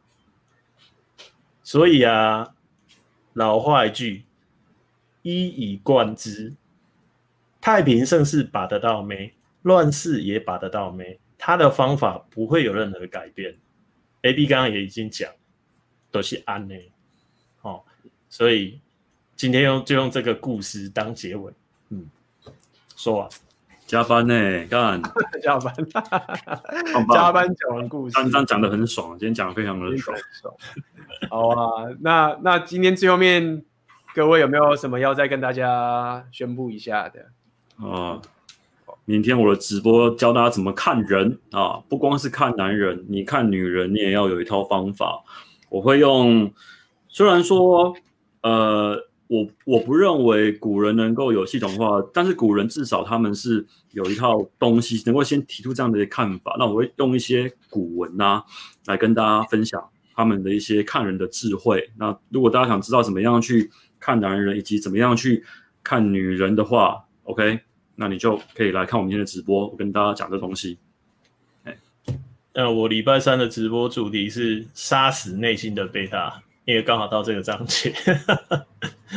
对，这我我还没全部弄完啦，不过我想应该也是有蛮多可以谈的，因为我有一个问题，我觉得很有趣，就是之前有一个观众，那 AB 应该知道，他是单亲妈妈嘛，然后他有个小孩，都会看我们三个人直播，是个小男生，应该现在在不国中吧，国高中这个年纪。嗯，那他看完这个直播，他看了很多直播之后，他就愤愤不平，觉得很愤怒，觉得他妈当女人很爽。嗯，所以我应该会在 Kill the Beta 里面顺便以这个问题为延伸去讲。对，嗯，这个其实蛮重要。其实今天我们那个名句，我本来有安排这一个的，但是因为我们讲不完，所以大家可以先去呃老板那边先看，然后包含奥克他的直播，明天也有。那么，呃，希望下就是下次可能再把剩下来的名句把它补完了，我觉得都一针见血，还蛮呃关键的。那么最近的话，我这边就是，如果当然，如果你对于这个 Repeal 东西你有喜欢的话，你可以看一下下面的链接，有那个订阅或者是课程可以加入。那这边也也反正可以听到这边也都是铁粉的啦。最近呃，偷偷的跟大家先预告一下，可以先关注一下我的 IG。那我觉得有一些好东西，我也想要跟大家分享分享。那么就是先跟大家铁粉，就是先跟你们了解一下，就这样子，好不好？那就这样啦。我们今天感谢。对，那个奥克，你的练脸课是不是十一月开始报名？嗯，已经开始报名了啊。对啊，报名啊。对啊，那你。就讲一下，避免到时候有人靠北说没报到，然后要等明年。哦，很多人没有。对啊，讲一下。对啊，我练女课现在讲，很多人问你是不是？我练女课是十一月二八、二九跟十二月五号三天。那我光我这边的观众就就我所知，就两位已经缴完费报名的。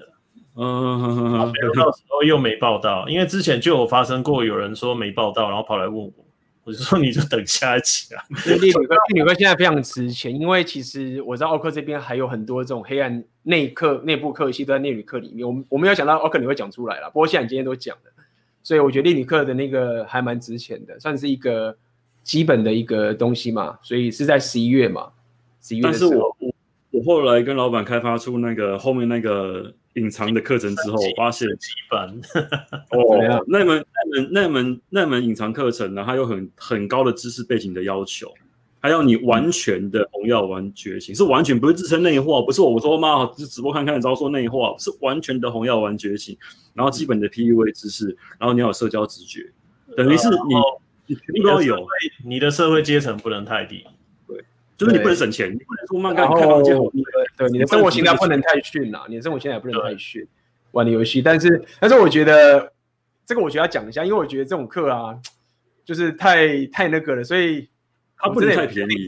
你是不是到时候哪一天或风向不对，先关起来？我觉得是有可能的。哎，对嘛？所以我觉得我大家想要了解，有上到有上到赚到。我先讲一下，就是有那个我们重叠的观众嘛，有去已经上完那堂课。然后他上完之后，他们就一致认为说：“哈，光学来防身就很有价值。”我们讲，我们讲真的，就是这这是讲真真的，就是我们不要去想太远。但是如果你把这这些课程都上完，一系列从练女课开始上，一路上上完之后，光用来防身，巩固自家后院，不要让城门失，就是被敲破失火。光这个就值回票价，因为那个不是千金难买早知道。等你的城门被敲破，贼兵攻进来，烧杀掳掠的时候，哦，就会跟项羽一样了，乌江自刎。对，所以那个你花一点点，真的这个相对起来，真的花一点点钱就可以买到这么棒的防盗系统，而且是你自己去盖，还不用仰赖别人，因为教你的是整套的知识体系跟运作法则，并不是。就是说，你这个东西拿去装哦，然后接下来你其实你也不晓得怎么运作，那出了什么问题，你还要再找原厂来维修，然后每年还要再缴维护费用，并不是这种东西，所以我觉得知识有价就在这里。对啊，而且我你要走你要走正派还是反派的话，我觉得都很有帮助啦。我绝对不会教我自己没做过的事情。